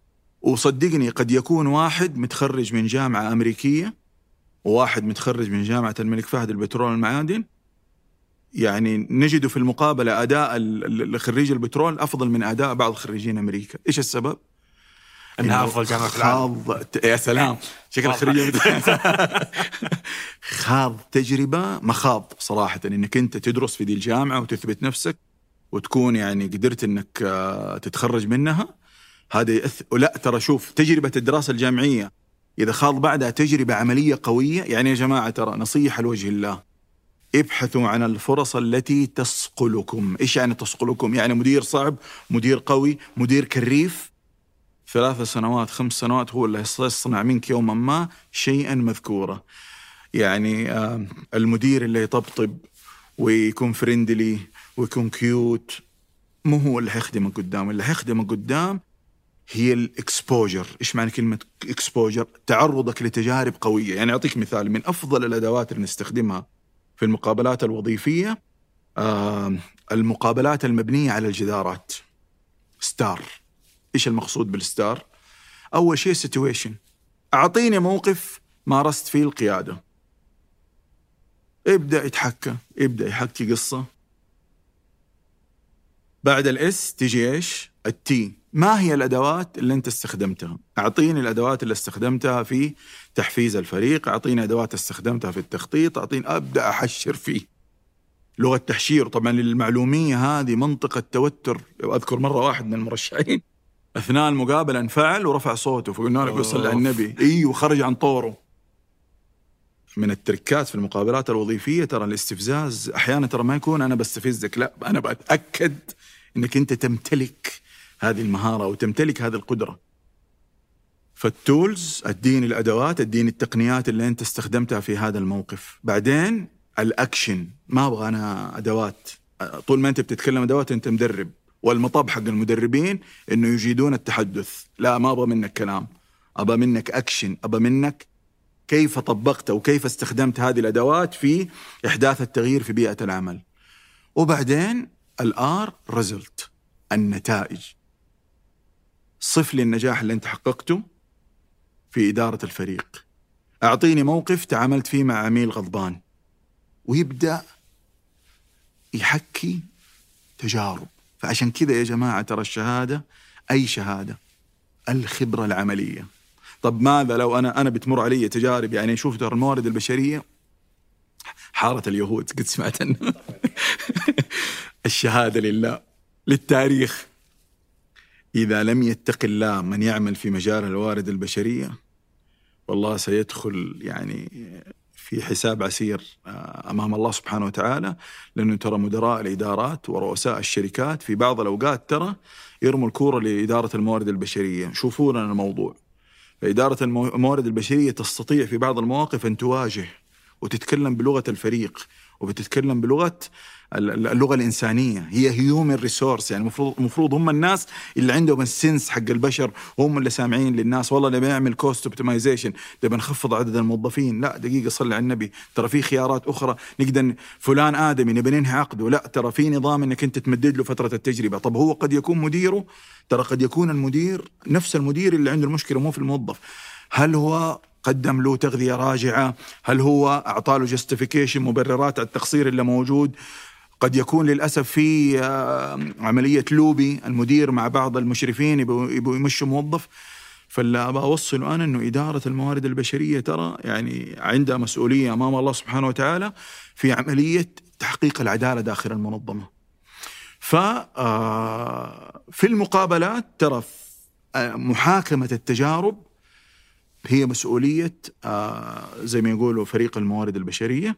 والشهادة لا أظن أنها تأخذ جزء كبير من الاهتمام في المقابلات. أنا في نقطة كنت بذكرها، ماذا لو أنا ما عندي خبرة؟ كثير تمر علي حالات يعني، وكثير ناس يلوموني. أنا الفترة اللي أنا كنت أعمل فيها مجال الموارد البشرية يعني أمي الله يسعدها كانت أكبر مسوق للوظائف. نص أمهات المؤمنين في حارة الوالدة يرسلوا سير ذاتية للوالدة، الوالدة ترسل لي، ويتوقعوا أن الوظائف على طول، أنه بيتوظفوا على طول. والله الموضوع مو بيدنا، إحنا يكون عندنا مثلا فرص معينة وإحنا بنتعامل مع هذه الفرص. طيب ماذا لو أني أنا يعني ما عندي خبرة وأبقى أحصل على فرصة عمل؟ في شق روحاني وفي شق عملي. الشق الروحاني واللي أنا جربته، يعني والله أنا أتكلم يا جماعة من تجربة، سورة البقرة في جلب الأرزاق عجيبة، والاستغفار ويا قوم استغفروا ربكم إنه كان غفارا يرسل السماء عليكم مدرارا. والموضوع مو مرتبط يعني هل أنا لو أن أنا مطوع سورة البقرة والاستغفار، أي إنسان مهما كان وضعك، بالعكس هي بمستوى يقينك وإيمانك إنه هذا الشيء حيفتح لي أبواب الأرزاق يتحقق. هذا شق روحاني. هل هو كافي؟ يعني واحد ما شاء الله يوميا مسنتر في المسجد يقرأ سورة البقرة ويستغفر، لا مو كافي. الشق الروحاني شق، والشق الثاني شق اجتهاد. كيف اجتهاد؟ تطوع. هل التطوع يجيب وظائف؟ بكل تأكيد، حتى لو بدون راتب. أنت بس هذا ما تحس إنه استغلال؟ إذا كان في سبيل إن أنا أكون خبرة وأدخل مقابلة وظيفية وأتحدث عن تجربة، أنا مستفيد. ترى لا يعني عندنا موضوع المؤامرة، مر عليك، في بعض الناس دائما يشعر بشعور المؤامرة. في كل قرار في حياتك أسأل نفسك هذا السؤال: إيش يقولوا الناس؟ وش علي أنا من الناس؟ وش على الناس مني؟ أنت أجلس مع نفسك. ترى أي إنسان يعني في جزء خارجي في جزء داخلي في القرار. الجزء الداخلي أنك أنت تسأل نفسك: يا ترى هذه التجربة ماذا سوف تضيف لي؟ أنا دربت مجانا. طب كيف تستفيد إذا البلاش؟ لأنه الشركات أنت بتتعلم. إيه بس الشركة يعني بنعود الشركات. طبعاً لا أتفق مع هذا الرأي، أنا أتفق معك صراحة، بس يعني الناس تقول إنه بنعود الشركات إنها تستغل الناس إنها تشغلهم مجاناً وأنت مخفة، يعني بيضحكون عليك طبعاً البعيد، يعني تكلم ممت بزيادة صح وأنت مخفة أعطيته فما نفهم الفكرة إنه بيستغلونك وكذا، فليش تدفع شركات دام إنه في ناس يقبلون بالعمل المجاني؟ طب سؤال، جلوسي في البيت ولا إني أنا أمرن؟ أنا أعتبر المهارة عضلة. إذا أنت تسبح، كل ما زادت مهاراتك أو كل ما زادت نشاطك في السباحة، كل ما أنت يعني زي ما يقولوا زادت قدرتك، زادت إمكانياتك، زادت مهارتك. أصلاً عملياً كيف يتطوع؟ يعني واحد فرضاً الآن عاطل عن العمل قاعد يبحث عن وظيفة، كيف يتطوع؟ في منصة العمل التطوعي فيها فرص في التطوع، فأنا ممكن أقدم عن طريق منصة العمل التطوعي وأخذ يعني ساعات التطوع تحسب يعني في منصة حكومية موثوقة، فأنا لا أفكر إنه هم بيستغلوني، لا، أنا بستفيد بساعات عمل تطوعية. يعني أنا أقول لك من منظور الموارد البشرية، لما يجيني شخص يمارس التطوع هذا بيعطيني انديكيتور، يعطيني يعني إحساس إنه هذا الشخص عملي، إنه هذا الشخص يعني عنده حس المسؤولية. ترى شوف، حس المسؤولية في العمل، في الزواج، في تربية الأبناء، إذا وجدت إنسان عنده حس مسؤولية أعطيله وإنت مطمن. فالتطوع إذا أنا بأكسب خبرة عن طريق التطوع، أنا خليني أقول لك، في بناء السيرة الذاتية، ما هو الهدف من السيرة الذاتية؟ الهدف من السيرة الذاتية هو الحصول على فرصة وظيفية. طب هي كذا بريدج أنا أنتقل من السي في إلى الوظيفة؟ لا، السيرة الذاتية هي عبارة عن طعم للحصول على مقابلة وظيفية. يعني ترى في بعض الأوقات مجرد ما أنا السيرة الذاتية تعجبني أتواصل مع المرشح، أعمل سكرينينج. إيش يعني سكرينينج؟ أخذ منه معلومات. بمجرد ما يكون أداؤه جيد أثناء المكالمة أقول له تعال خلينا نقابلك. أثناء المقابلة ترى بعض الأوقات أداؤه ما يخليني أطول في السيرة الذاتية، أبدأ على طول أسأله عن تجاربه. ستار متذكرها؟ إذا واحد عنده تطوع حيقدر يعطيني ستار. أنا مرة كنت في حملة حج، أنا مرة كنت في مركز حي، أنا مرة كنت في بدي الطريقة. يعني أنا أوبر، أعتبر أوبر، ولا أنك أنت تجلس في البيت، أنك أنت بتخوض تجربة التعامل مع العملاء. طب ماذا لو أنا خدت تجربة أن أنا أخذت رحلة والكابتن أكل هوا، سحبوا عليه؟ أنت تعلمت أنه توجد تجارب في الحياة إيجابية وتوجد تجارب سلبية. ترى أنا الآن يمكن تكلمت على الشق المشرق في حياتي، في شق مظلم، في شق مظلم. يعني أنا سبق أن أنا يعني كنت في لقاء في إحدى في الغرفة التجارية، حضرت كمشرف تدريب، وطرحوا موضوع الدورات الجماهيرية. أنا لا أؤمن بالدورات الجماهيرية، وأعتقد أن الدورات الجماهيرية ليست تدريب. الدورات الجماهيرية هي عبارة عن وسيلة ربحية رائعة جدا تحقق ربح سريع لمراكز التدريب، لكنك ستحصل على معلومات وشكل الأدوات فقط، ما بتمارس بشكل عملي. وتحدثت عن وجهة نظري إنه ترى التدريب الجماهيري هو ما هو تدريب، ما يسقل مهارة. أنا لما يكون عندي مدرب قدامه 25 متدرب على مدار 6 ساعات 7 ساعات في اليوم، غير لما أنا في الزوم أدخل 1000 واحد ولا أدخل 5000 واحد وأقول أنا دربتهم. لا، أنت ما دربتهم، أنت أسعدتهم، أنت يعني دخلتهم في مود جميل، شاركتهم معرفتك وعلمك فقط. كان من ضمن الحضور أحد ملاك مراكز التدريب اللي أنا حضرت معاهم تدريب مدربين، فأرسل لي رسالة على الخاص وعلمه الرماية كل يوم فلما اشتد ساعده رماني. الله أكبر، ليه كذا زلت عليه؟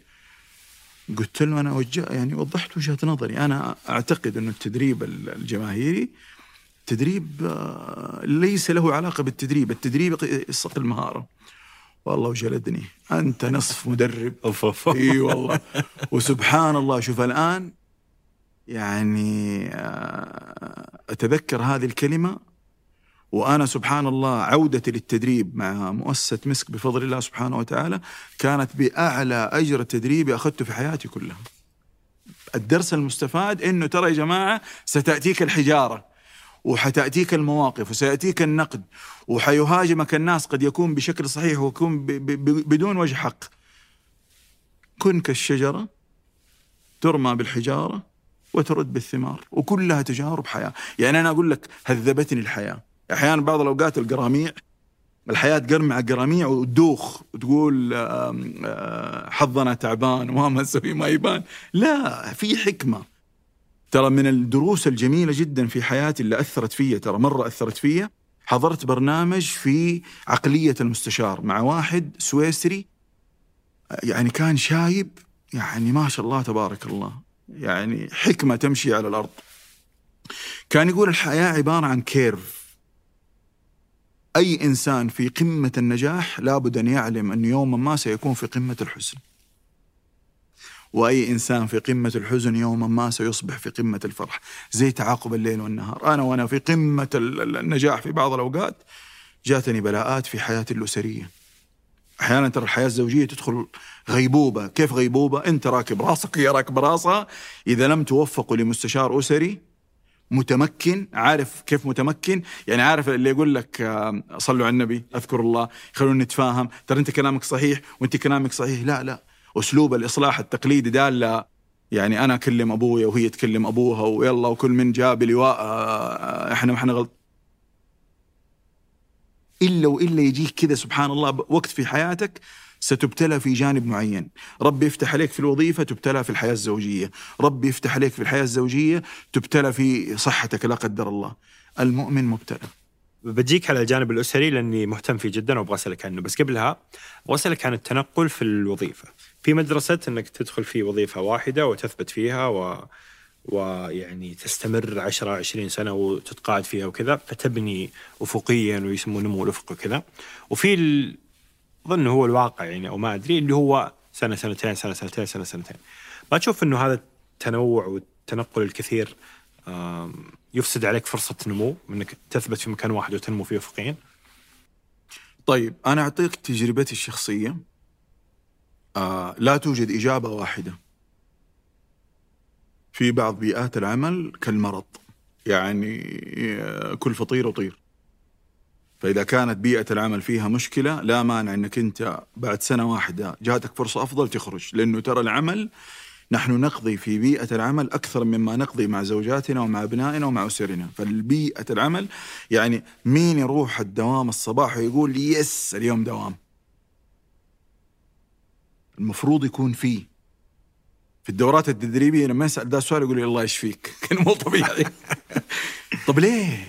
إيش السبب؟ ليش نحن وصلنا لمرحلة إنه بسبب مدير قد يكون عنده عقد نفسية؟ ترى جماعة من أكبر التحديات اللي تواجهنا في حياتنا إنه قد يكون إنسان عنده عقد نفسية، عنده مشكلة نفسية، يقود ناس أسوياء فيسبب لهم اكتئاب، يسبب لهم يعني يولد بعض المعاناة إلا ممكن تؤدي لا قدر الله إلى أمور يعني غير محمودة. لا لا لا، المفروض إني أنا إذا بيئة العمل ممتازة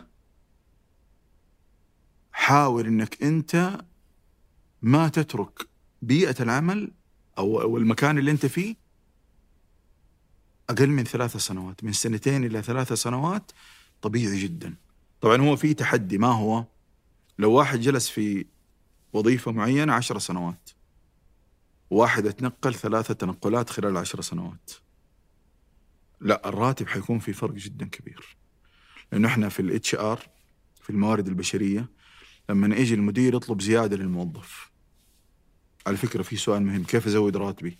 يعني هذا سؤال بالجيل اللي بعده مره مهم ترى هذا، لانه من منظور الموارد البشريه ترى في طريقه. حتى انا ترى في الفاميلي بزنس الصوره نمطيه انه الفاميلي بزنس الشركات العائليه هم اكثر ناس ماسكين. انا بفضل الله سبحانه وتعالى وفقت اني انا في اكثر من شركه عائليه استطعت ان انا احصل على زياده في لها يعني تكنيك معين، وهذا يجي بالخبره. اللي تنقل 3 مرات في 10 سنين واللي في 10 في شركة 10 سنين، مين راتبه أعلى؟ يكون اللي بيتنقل راتبه أعلى. كيف؟ أنا بقول لك كيف. المتعارف عليه في الاستقطاب إنك أنت تقدم عرض عمل، كم الزيادة المتوقعة، نبدأ ب 15%، ما وافق 20% لو كان واحد مميز، إلى 50% بنقدم زيادات. فتخيل إنك أنت مثلا راتبك 10، جاك عرض 15، هذه 50%. بعد 3 سنوات، خلال ال3 سنوات صار لك تقييم للأداء وزودوك 10%، 20%، 15%. المتعارف عليه 10% إلى 15% هذه الزيادة، ومو كل سنة، كل سنتين. لا يزيد راتب الموظف سنويا إلا لو كان أداؤه outstanding، استثنائي، يعني واحد حقق أرقام يعني استثنائية، مو كل سنة. وحتى نستغرب من الموظف اللي يقول لك ما يزودونه، ترى كل سنة ما هو شيء طبيعي، لأنه إحنا كل سنتين وبناء على تقييم الأداء، لأنه كل سنة ممكن تأخذ بونص، لكن كل سنتين لازم يكون في تقييم أداء. طيب إيش الشيء اللي ممكن يرفع راتبي وأنا في نفس الشركة؟ إنك تأخذ ترقية. الترقية تختلف عن الزيادة السنوية أو الزيادة اللي كل سنتين. إذا أنت مثلا دخلت كأخصائي، صرت مشرف، بعدين صرت مدير، لا، هنا حتكون في قفزة جدا كبيرة. ففي بعض الأحيان ما الشيء اللي يمنعك أنك أنت تستمر في الوظيفة؟ ماذا لو أنا كنت مشرف وفوقي مدير مستقر والشركة ما بتتوسع؟ لازم أنك تخرج. لكن لا، لو كانت الشركة بتتوسع وممكن تتاح لي يعني أنا أنصح بأنه الHR في operational وفي strategic. الoperational اللي هو شؤون الموظفين وخدمات الموظفين، إجازات والإجازات وذي الأمور، هذا زي خدمة العملاء، أنت عميل داخلي لهذا القسم. وفي الاستراتيجيك، الاستراتيجي هذول من الأعلى رواتب في الموارد البشرية، وهم من أهم الناس هذول اللي يسووا عملية التخطيط للمواهب. إيش يعني التخطيط للمواهب؟ المفترض أني أنا يكون عندي كارير ديفلوبمنت. إيش يعني كارير ديفلوبمنت؟ أنا لو إن ترى مو دائما يكون نجاحنا الوظيفي مالي، أحيانا يكون النجاح الوظيفي أن أنا يصير تدريب بقيمة أو استثمار فيه في مجال التدريب، فأنا ممكن أتحمل في وظيفة معينة في سبيل أن أنا أتطور وأن أنا يعني أحصل على دورات تدريبية مميزة. ففي أي وظيفة هل في كارير ديفلوبمنت؟ هل في خطة تطوير وظيفية؟ ترى المفترض إنه بعد ما يصير تخطيط للأداء يصير فيه حاجة يسموها المراجعة النصف سنوية. إيش يعني المراجعة النصف سنوية؟ أجل سنة مديري وبنتكلم على مؤشرات الأداء وبنتكلم على الجدارات اللي موجودة.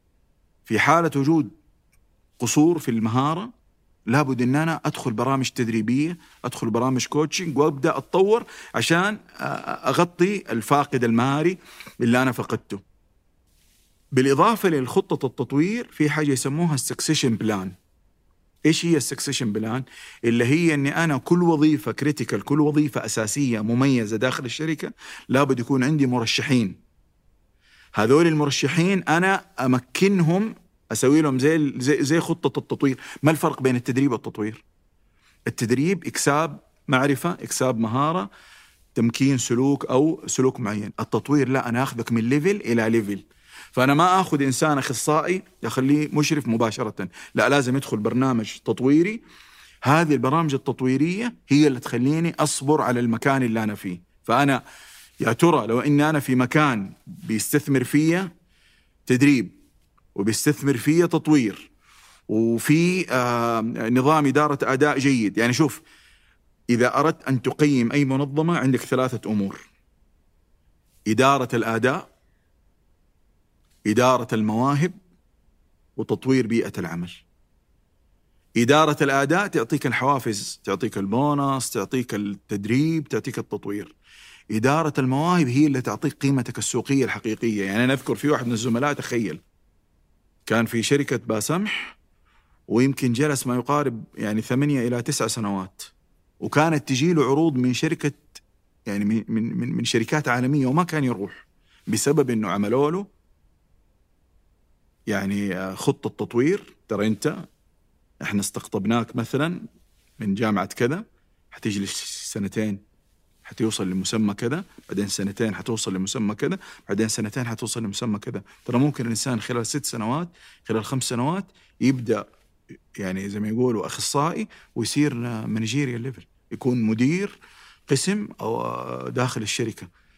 إذا كانت المنظمة فيها نضج، إذا كانت المنظمة مطبقة الموارد البشرية بالمنظور الاستراتيجي، أنا ما أنصح بعملية التنقل الكثيرة، لأنه مشكلة التنقل حتى وإن كان في عائد مادي أنت ما تضمن أنك أنت تنتقل لبيئة عمل ترتقي لمستوى توقعاتك. ترى في بعض الأحيان يكون راتب كويس، أنا صارت معايا ترى من التجارب اللي أنا خطة في حياتي، كنت في شركات عائلية جدا محترمة أخلاقهم ما شاء الله تبارك الله، خط تجارب مع شركات عائلية الله لا يوريك.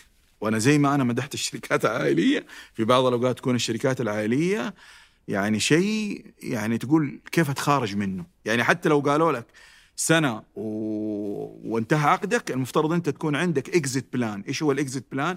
أكون أنا مخطط إنه هذه الشركة من البداية الكلتشر اللي موجود البيئة ما تتناسب معايا، أبدأ أبحث عن فرصة بديلة. وأنا مع في سبيل أنك أنت تكون إنسان تدخل بيتك وأنت في قمة السعادة. ترى الخروج من الدخول للدوام، احنا قلنا يس أنا رايح الدوام، ها الخروج من الدوام يعني لازم يكون في يس أنا رايح البيت. إذا ما في يس أنا رايح البيت وخرجت شلت مصايب العمل وديتها البيت، إيش ذنب زوجتك؟ إيش ذنب أولادك؟ أنا يعني أعتبر الاحتراق الوظيفي وأن يكون عندك لا قدر الله وظيفة يعني جالسة تقتل متعة حياتك، هذا الشيء غير مقبول تماما. هل أنت ندمت شخصيا على هذا الموضوع؟ نعم. كيف؟ نعم. كيف كان؟ أنا خدت تجربة مدتها تقريبا 1.5 سنة فريلانسر، كنت متفرغ للعمل الحر، فتحت مكتب استشارات وأسست مركز تدريب، وخدت تجربة العمل أحرق السفن. وأذكر في مدرب مشهور يعني لا تعيشوا عبودية الوظيفة، واذكر قابلته قال لي أحد يترك باسمح؟ قلت لا إله إلا الله، أنت نفس الشخص اللي في الستيج تقول.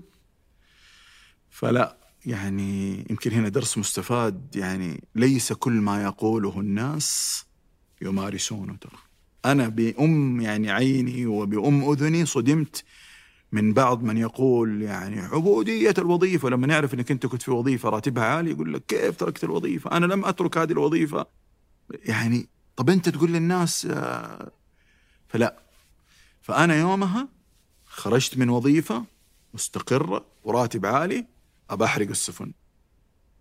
ووقتها بلغة الدفاتر أنا عندي إيرادات جدا عالية، أدرب في جهات حكومية وأقدم جلسات استشارية، لكن تفاجأت أنه هناك في إيرادات وفي تحصيل.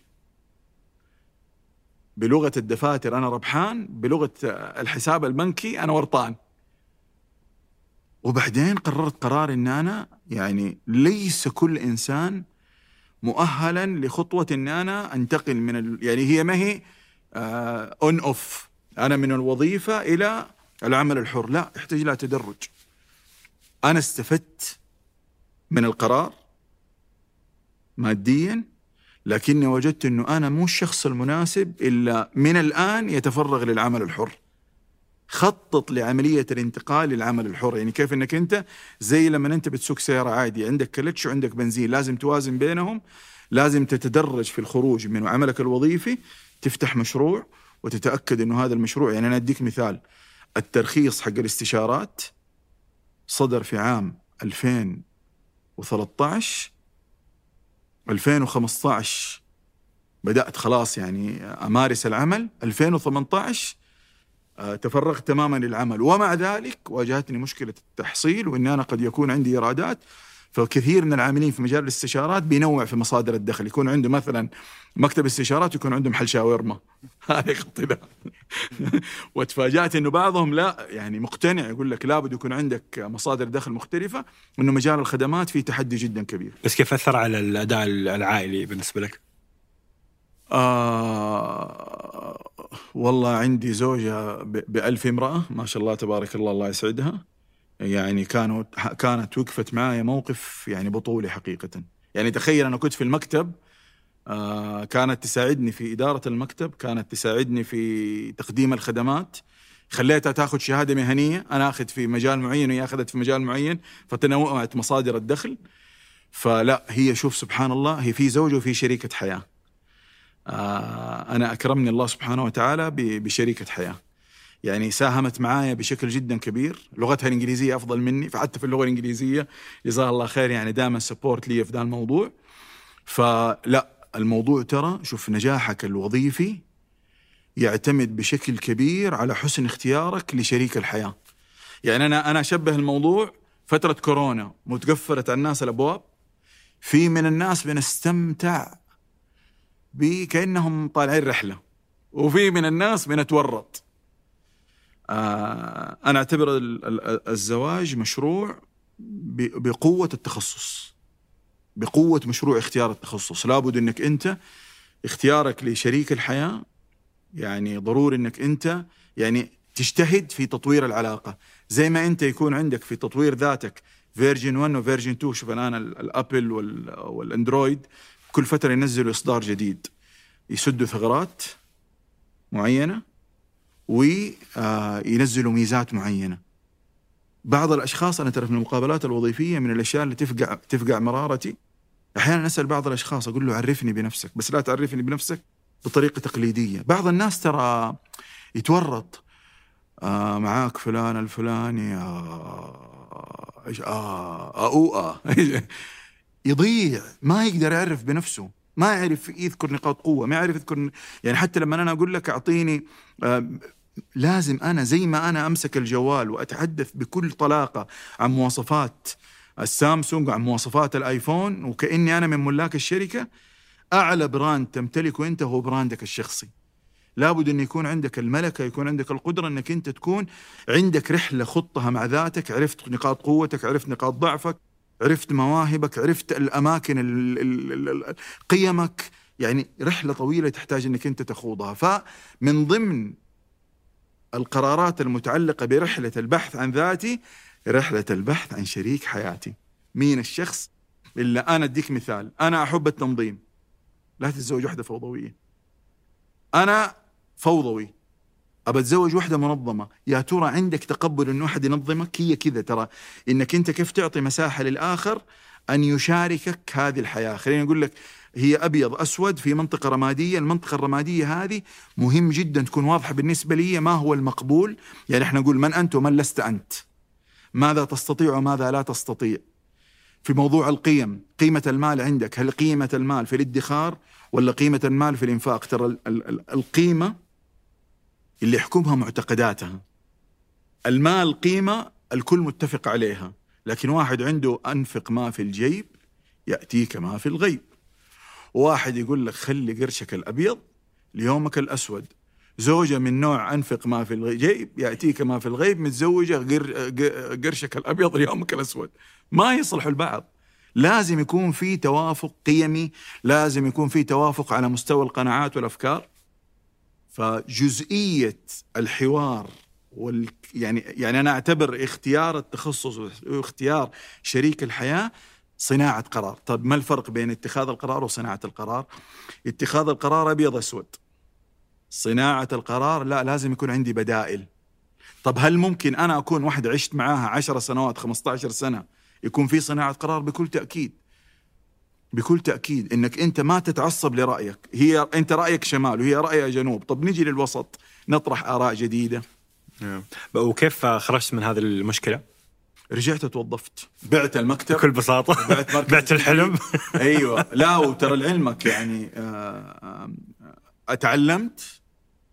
أتعلمت إنه التجارة يبغى لها علاقات، متذكر العملي والتعبيري والودي والتحليلي. أنا كنت اكستريملي عملي في التجارة ما يأكل عيش. مين البطل في التجارة؟ اللي يجمع بين العملي وبين التعبيري. طبعاً في كتاب اسمه حلق عالياً، تمام، مترجم، يرمز لأربع طيور. النسر هو العملي، دائماً النسر نفسية فوق جبل وجالس متكي. النسر ترى ما هو ستايل وستايل علاقات وطقطقة ودا، لا، ينزل من فوق لهدف معين، فريسة معينة يأخذها ولا يقطعها، مو يأخذها. يعني متوقع من النسر إنه يكون أجرسيف. أنا يوماً ما كنت extremely عملي جداً. لا، التجارة ما طاروا منك الزباين وطار منك فريق العمل. فلما نوعيت بأنه ترى في أصناف، في سلوكيات معينة لازم أنا أكتسبها، فكان قرار إغلاق المكتب قرار سديد، لأني وقتها ما كنت جاهز لهذا الشيء. فبدأت أكتسب مهارات. إحنا قلنا العمل النسر، مين التعبيري؟ مين أكثر طائر أبغى؟ يا سلام عليك، أكثر طائر تتونس معاه في البيت، يعني هو الطائر الوحيد اللي يقول لك هات بوسة، صح ولا لا؟ البغبغاء عنده قدرة على الإقناع، عنده قدرة على التأثير، عنده قدرة على التفاوض. فأي أحد يدخل في مجال التجارة لابد يكون عنده يقتبس. فلك أن تتخيل هشام اللي خرج من التجارة في عام 2018 تخلق. اشتغلت على نفسي ترى في سبيل إن أنا اكتسب بعض مهارات الآي اللي هو شخصية التعبيري. هل يعني هي هذا التطور أنك تكون موظف بعدين تتطور فتصبح رجل أعمال أو حر، ولا في حتى في الوظيفة؟ يعني نسمع عن، أنت وكنت تقول ودائما نسمع عنها بس ما قد شفتها، راتبه 150,000 عادي، واحد سعودي موظف في شركة راتبه 200,000. هذا موجود؟ وين شفته؟ وش السالفة؟ بكل تأكيد. أي مين هذول اللي كذا راتبهم؟ أي إنسان يبدأ حياته المهنية، تمام، في شركة. يعني أنا أقول لك، خلينا نقول الخطة السحرية، أي إنسان يبدأ حياته المهنية براتب قليل في شركة محترفة. ترى مو شرط تكون الشركة المحترفة شركة عالمية، بس أهم شيء يخوض تجربة قوية جدا لفترة. يعني خلينا نقول لك يصبر على نفسه مثلا 3 سنوات، 5 سنوات، مثلا 5 سنوات في شركة عالمية، أو 5 سنوات في شركة محلية قوية. يعني من الشركات المحلية القوية بندة، من الشركات المحلية القوية اللي ممكن يعني زي ما يقولوا معروف إنها هي هيفي ديوتي جوب، تويوتا مثلا. ففي شركات المراعي، في شركات سعودية قوية جدا، ويعني تمكن الموظفين، يعني زي ما يقولوا تحملك فوق قدراتك. طبعا زي ما تعرف في مجال كمال الأجسام، إذا أنت شلت ثقل أقوى من أو أثقل من قدرتك، أنت بتقوي العضلة بهذه الطريقة. فالإنسان اللي يقضي فترة طويلة أو 5 سنوات خلينا نقول لك في مجال معين، بعدين يروح لمجال للمانجيريال ليفل، يصبح مدير في هذا المجال. كثير من زملائي أنا في ال FMCG، طبعا قطاعات، من قطاع التعليم أنا دخلت قطاع ال FMCG. إيش ال FMCG؟ اللي هو التموين والتوزيع، يعني زي الفاست موفين كونسيومر جوديز، اللي هي المنتجات سريعة الاستهلاك. بعدين انتقلت لمجال التجزئة، والآن دخلت مجال ال NGO اللي هو مجال القطاع الغير ربحي. هل أنا ممكن أخرج من قطاع إلى قطاع؟ بكل تأكيد. إيه، بس هذول مين اللي 150 راتبهم 100 و150؟ مانجيريال ليفل. طبعا في الإدارات المسار الوظيفي إما أن يكون أفقي أو يكون عمودي. المال فين؟ في المسار العمودي، إني أنا أخطط. أنا ليش قلت لك لما يكون المنظمة فيها strategic HR، أنا أجي من البداية أقول لهم ماذا سوف أكون بعد 2 سنين. ترى راتب الأخصائي يختلف عن راتب المشرف، راتب المشرف يختلف. في سكيل للرواتب. أي الشركات اللي فيها احترافية هي سلالم، يعني سلالم. ولا والعلمك ترى أنت لما تنتقل من جريد إلى جريد، يعني الموظف مثلا خلينا نقول آفريج 10، المشرف آفريج 15، المدير آفريج 25، المدير العام آفريج 45. فأنت في كل ليفل معين أنت بتنتقل قفزة جدا كبيرة، قفزة جدا كبيرة. مين اللي بيستلم رواتب زي اللي أنت ذكرتها؟ رؤساء تنفيذيين، في بيز، مدراء عموم، أي أحد عنده طموح أن يوصل لهذه الأرقام. لغة إنجليزية، لأنه كل الكوميونيكيشن إنجليش، لا يمكن. طب أنا تخرجت من جامعة ما هي اللغة الإنجليزية فيها قوية، لا لازم أنك أنت قبل دقيقة. أنا تخرجت من الجامعة وما حصلت وظيفة، أدرس لغة هنا أو برا. أنا أذكر قصة واحد سبحان الله قابلته من الرئيس التنفيذي لشركة بوبا، الأستاذ علي شنيمر. التقيت به في البيزنس كلاس. إيش قلت له؟ قلت له والله لما سمعت قصتك كيف تعلمت اللغة الإنجليزية، أنت رول موديل، أنت نموذج يعني يقتدى به في ذا الموضوع. فترى في نماذج كوادر وطنية حتى تعلمت اللغة بدون ما تسافر، مجرد أنك أنت هارد ووركر، وأنك أنت يعني زي ما يقولوا تبذل مجهود عن نفسك. ففي كوادر وطنية جدا مميزة. ترى لعلمك هل يوجد هناك محاربة للكوادر الوطنية في القطاع الخاص؟ بكل تأكيد. أنا من أكبر المحيين لقرارات التوطين. أنا في الموارد البشرية، أنا في القطاع الخاص الآن كملت 17 سنة تقريبا. أنا يوما ما في القطاع الخاص كان لا يمكن إن أنا أفكر إن أنا أكون في الليد تيم، في فريق القيادة. من يوم ما بدأت قرارات التوطين وبدأت وزارة الموارد البشرية تفرض موضوع السعودة وتبدأ تطالب الشركات عن موضوع كم نسبة الكوادر الوطنية، كم نسبة المانجر، وتتأكد إنه في كوادر وطنية مميزة. الآن ما شاء الله تبارك الله صرنا رؤساء تنفيذيين، أعضاء مجلس إدارة. يعني لن يكون هناك تغيير إلا بلغة القوة. إن الله لا ينزع بالسلطان ما لا ينزع بالقرآن. فأنا يعني أحيي حقيقة وزارة، أحيي التحول الوطني، أحيي الرؤية. يعني أنا في مجال الموارد البشرية والآن حتى في مجال الحمد لله يعني القطاع الغير ربحي أرى كوادر وطنية ما شاء الله تبارك الله، يعني هيد هانتنج من يعني تستقطب من القطاع الحكومي. هيئات حكومية بتدفع رواتب 70 و80 و90 و100 و120، ترى هذه الأرقام موجودة الآن، بس لكوادر، إما كوادر من القطاع الخاص توجهت للقطاع الحكومي، أو كوادر في القطاع الحكومي أثبتت نفسها، استطاعت إن هي تثبت. ترى في بعض الجهات الحكومية تحولت، يعني زي الجمارك لما تحولت تغيرت الرواتب بشكل جذري. يعني واحد من الزملاء في الجمارك يقول السيارات في المواقف تغيرت بسبب التغير في الرواتب ما شاء الله تبارك الله اللي صار. ما هو تعريف الحظ؟ أن تأتيك الفرصة وأنت جاهز لها. فالفرص الآن موجودة في كل القطاعات. تخيل قطاع غير ربحي يدفع رواتب رؤساء تنفيذيين 40 و50 و60، غير ربحي، ها ما أتكلم على تجاري، غير ربحي، وبيدفع هذه الرواتب. وتجينا فرص أحيانا، أنا تجيني اتصالات، رشح لنا رئيس تنفيذي لبرنامج كذا، رشح لنا رئيس تنفيذي لمؤسسة كذا. تعرف أفضل يعني إيش أهمية إن أنا أصنع سمعة، أصنع كذا زي ما يقولوا مجتمع حولي. عارف أفضل طريقة للتوظيف إيش هي؟ إنك أنت يجي شخص يقول فلان ما في مثله، زفة. عارف نسوي لك زفة في الموارد البشرية ولا، ونقول لهم ترى هذا ما شاء الله عليه توصية. أفضل طريقة للاستقطاب الآن في الموارد البشرية هي إنك أنت تكون word of mouth. هذا مش الواسطة اللي الناس تتحسس منه، لا لا لا أبدا. هذا الثقة الشخصية بين الأفراد أظن دارج. أنا خرجت من العمل الحكومي بريكومنديشن، أحد وصى، ذكر لمدارس الأندلس في معلم في القطاع الحكومي يصلح لكم كوكيل، وخرجت من مدارس الأندلس لتوكيلات الجزيرة. ما هي واسطة، لا هو واحد يقول لك أنا أنصح بفلان، وأنت تدخل عملية المقابلة والاختبارات و و و و وتثبت نفسك في هذه الأمور. لا الواسطة، أنا ضد الواسطة، بالعكس قد يكون فيها حرمانية إنك أنت تأخذ فرصة لشخص أجدر منك. صحيح، وهذا أحس اللي دائما الناس تلخبط فيه، لأنه في النهاية كل الشركات بشر، والبشر يثقون بكلام البشر الآخرين. فأنا لو مثلا زميلي في العمل قال لي فلان رائع رهيب، فممكن أوظف فلان ثقة في هذا يعني.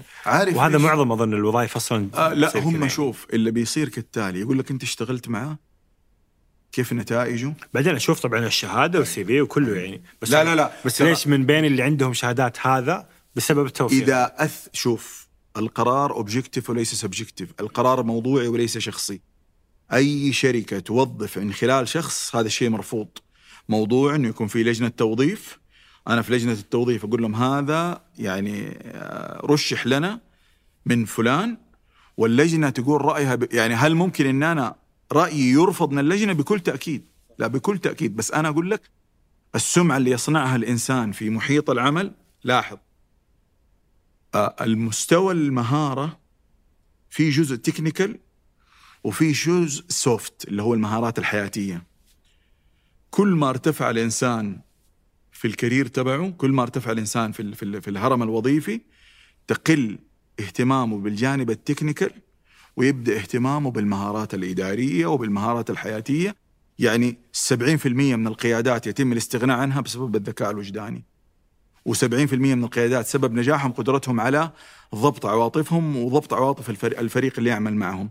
فاللي أنا بدي أوصله لك إنه نريد أن نجمع بين التكنيكال وبين السوفت سكيلز. لازم يكون عندنا اهتمام والبروفيشنال سكيلز، يعني هي يمكن الصورة النمطية إن السوفت سكيلز اللي هي مهارة الحياة، مهارة الإلقاء ومهارة الاتصال ومهارة اتخاذ القرار. لا، البروفيشنال سكيلز مثلا زي إدارة الأعداء، البروفيشنال سكيلز زي كتابة، يا سلام عليك، إدارة المشاريع المالية الغير الماليين. كل ما كان عندك مهارات، يعني أديك مثال، ماذا لو أنا قررت أني أنا بعد 5 سنوات أو بعد 10 سنوات أصبح رئيس تنفيذي؟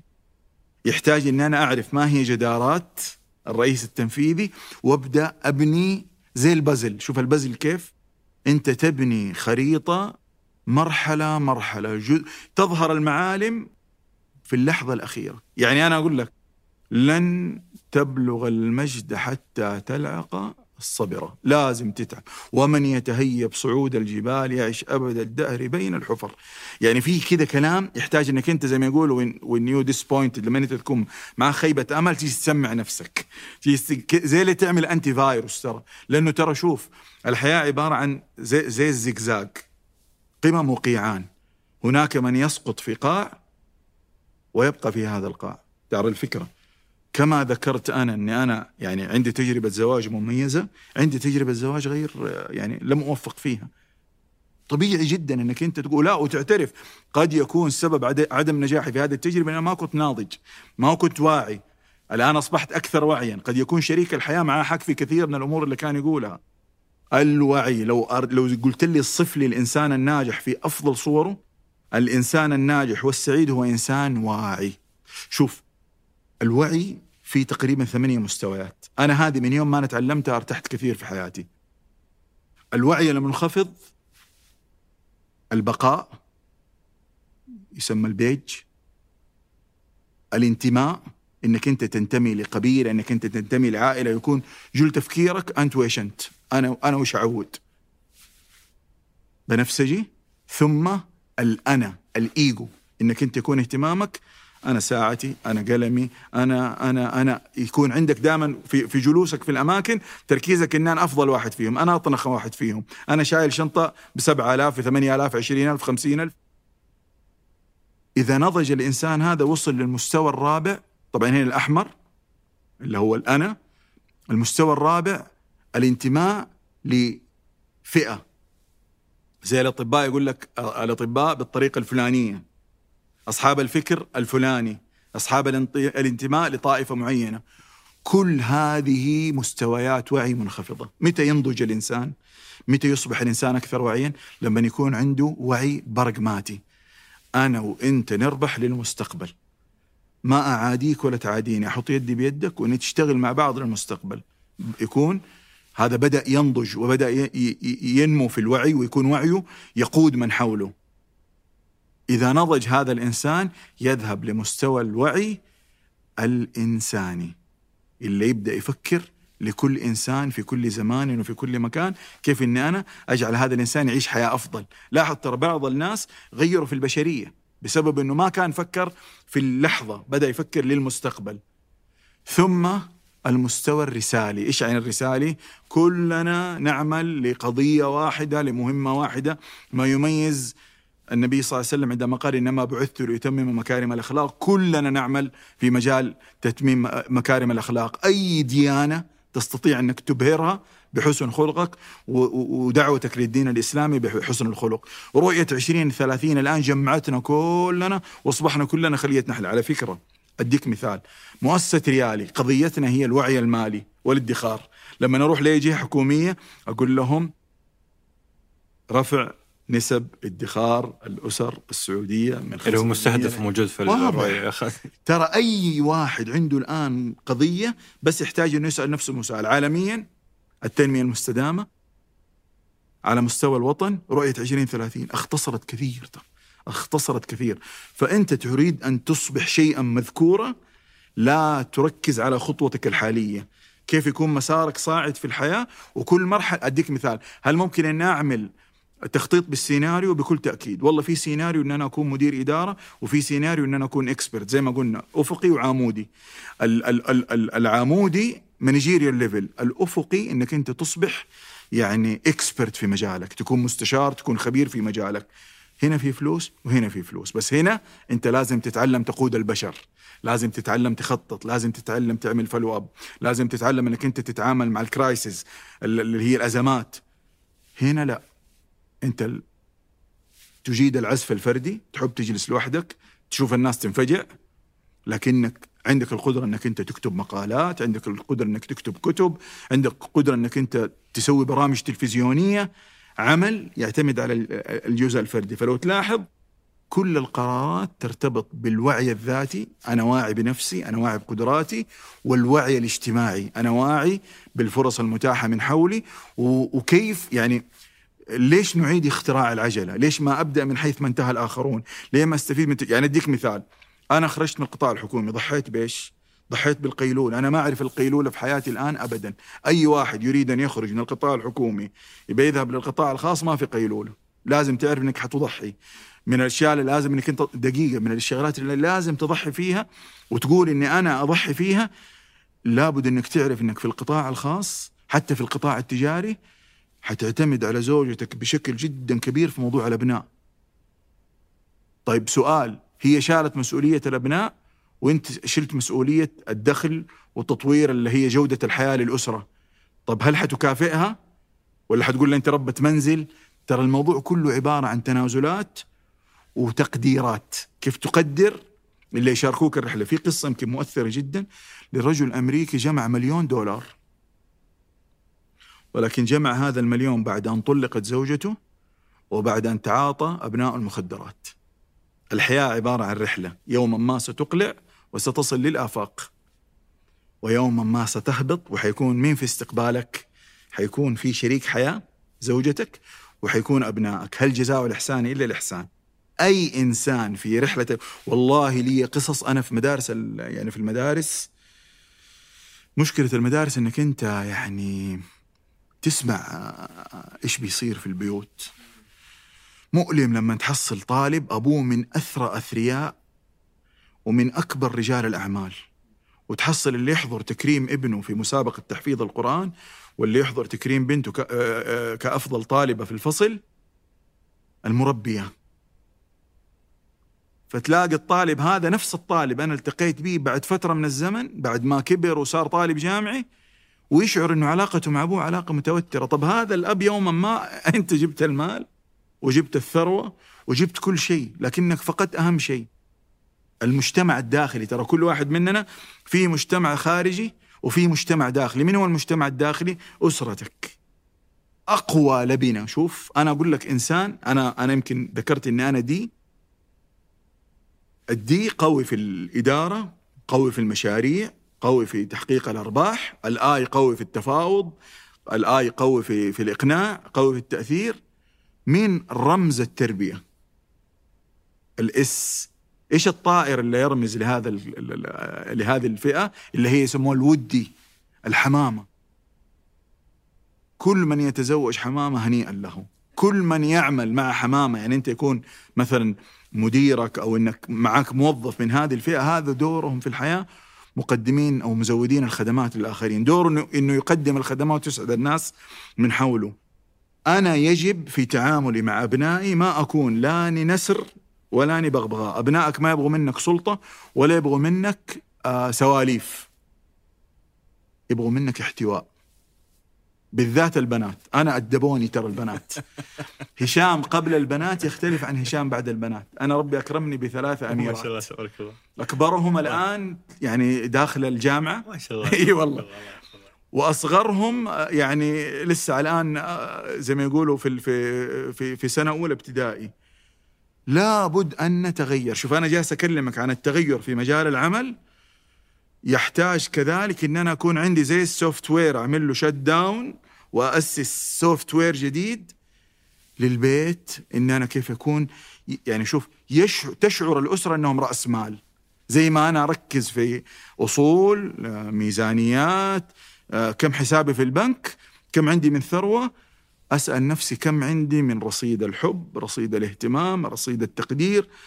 يعني كافئ من حولك ماديا ومعنويا. ترى من الأشياء اللي تعلمناها في مقياس بيرك من أنه في شيء اسمه الاحتياجات، من ضمن الاحتياجات الناس يبغوا تقدير مادي ويبغوا تقدير معنوي. يعني المصروف في الحياة الزوجية، زوجتك ما تشتغل لابد يكون عندها مصروف، لو يكون المصروف 500 ريال بس أعطيها مبلغ وخليها تشعر أن هي الأميرة في هذا المصروف. أنا بحسب قدرتي أكافئ زوجتي وأعطيها مصروف تلاحظ أهمية هؤلاء إنه يعطوك الألوان الحياة. ترى يعني شوف الجوال لما يقول لك 4K و8K، شوف كيف تستمتع وأنت تتفرج في التلفزيون لما يكون في وضوح جدا عالي.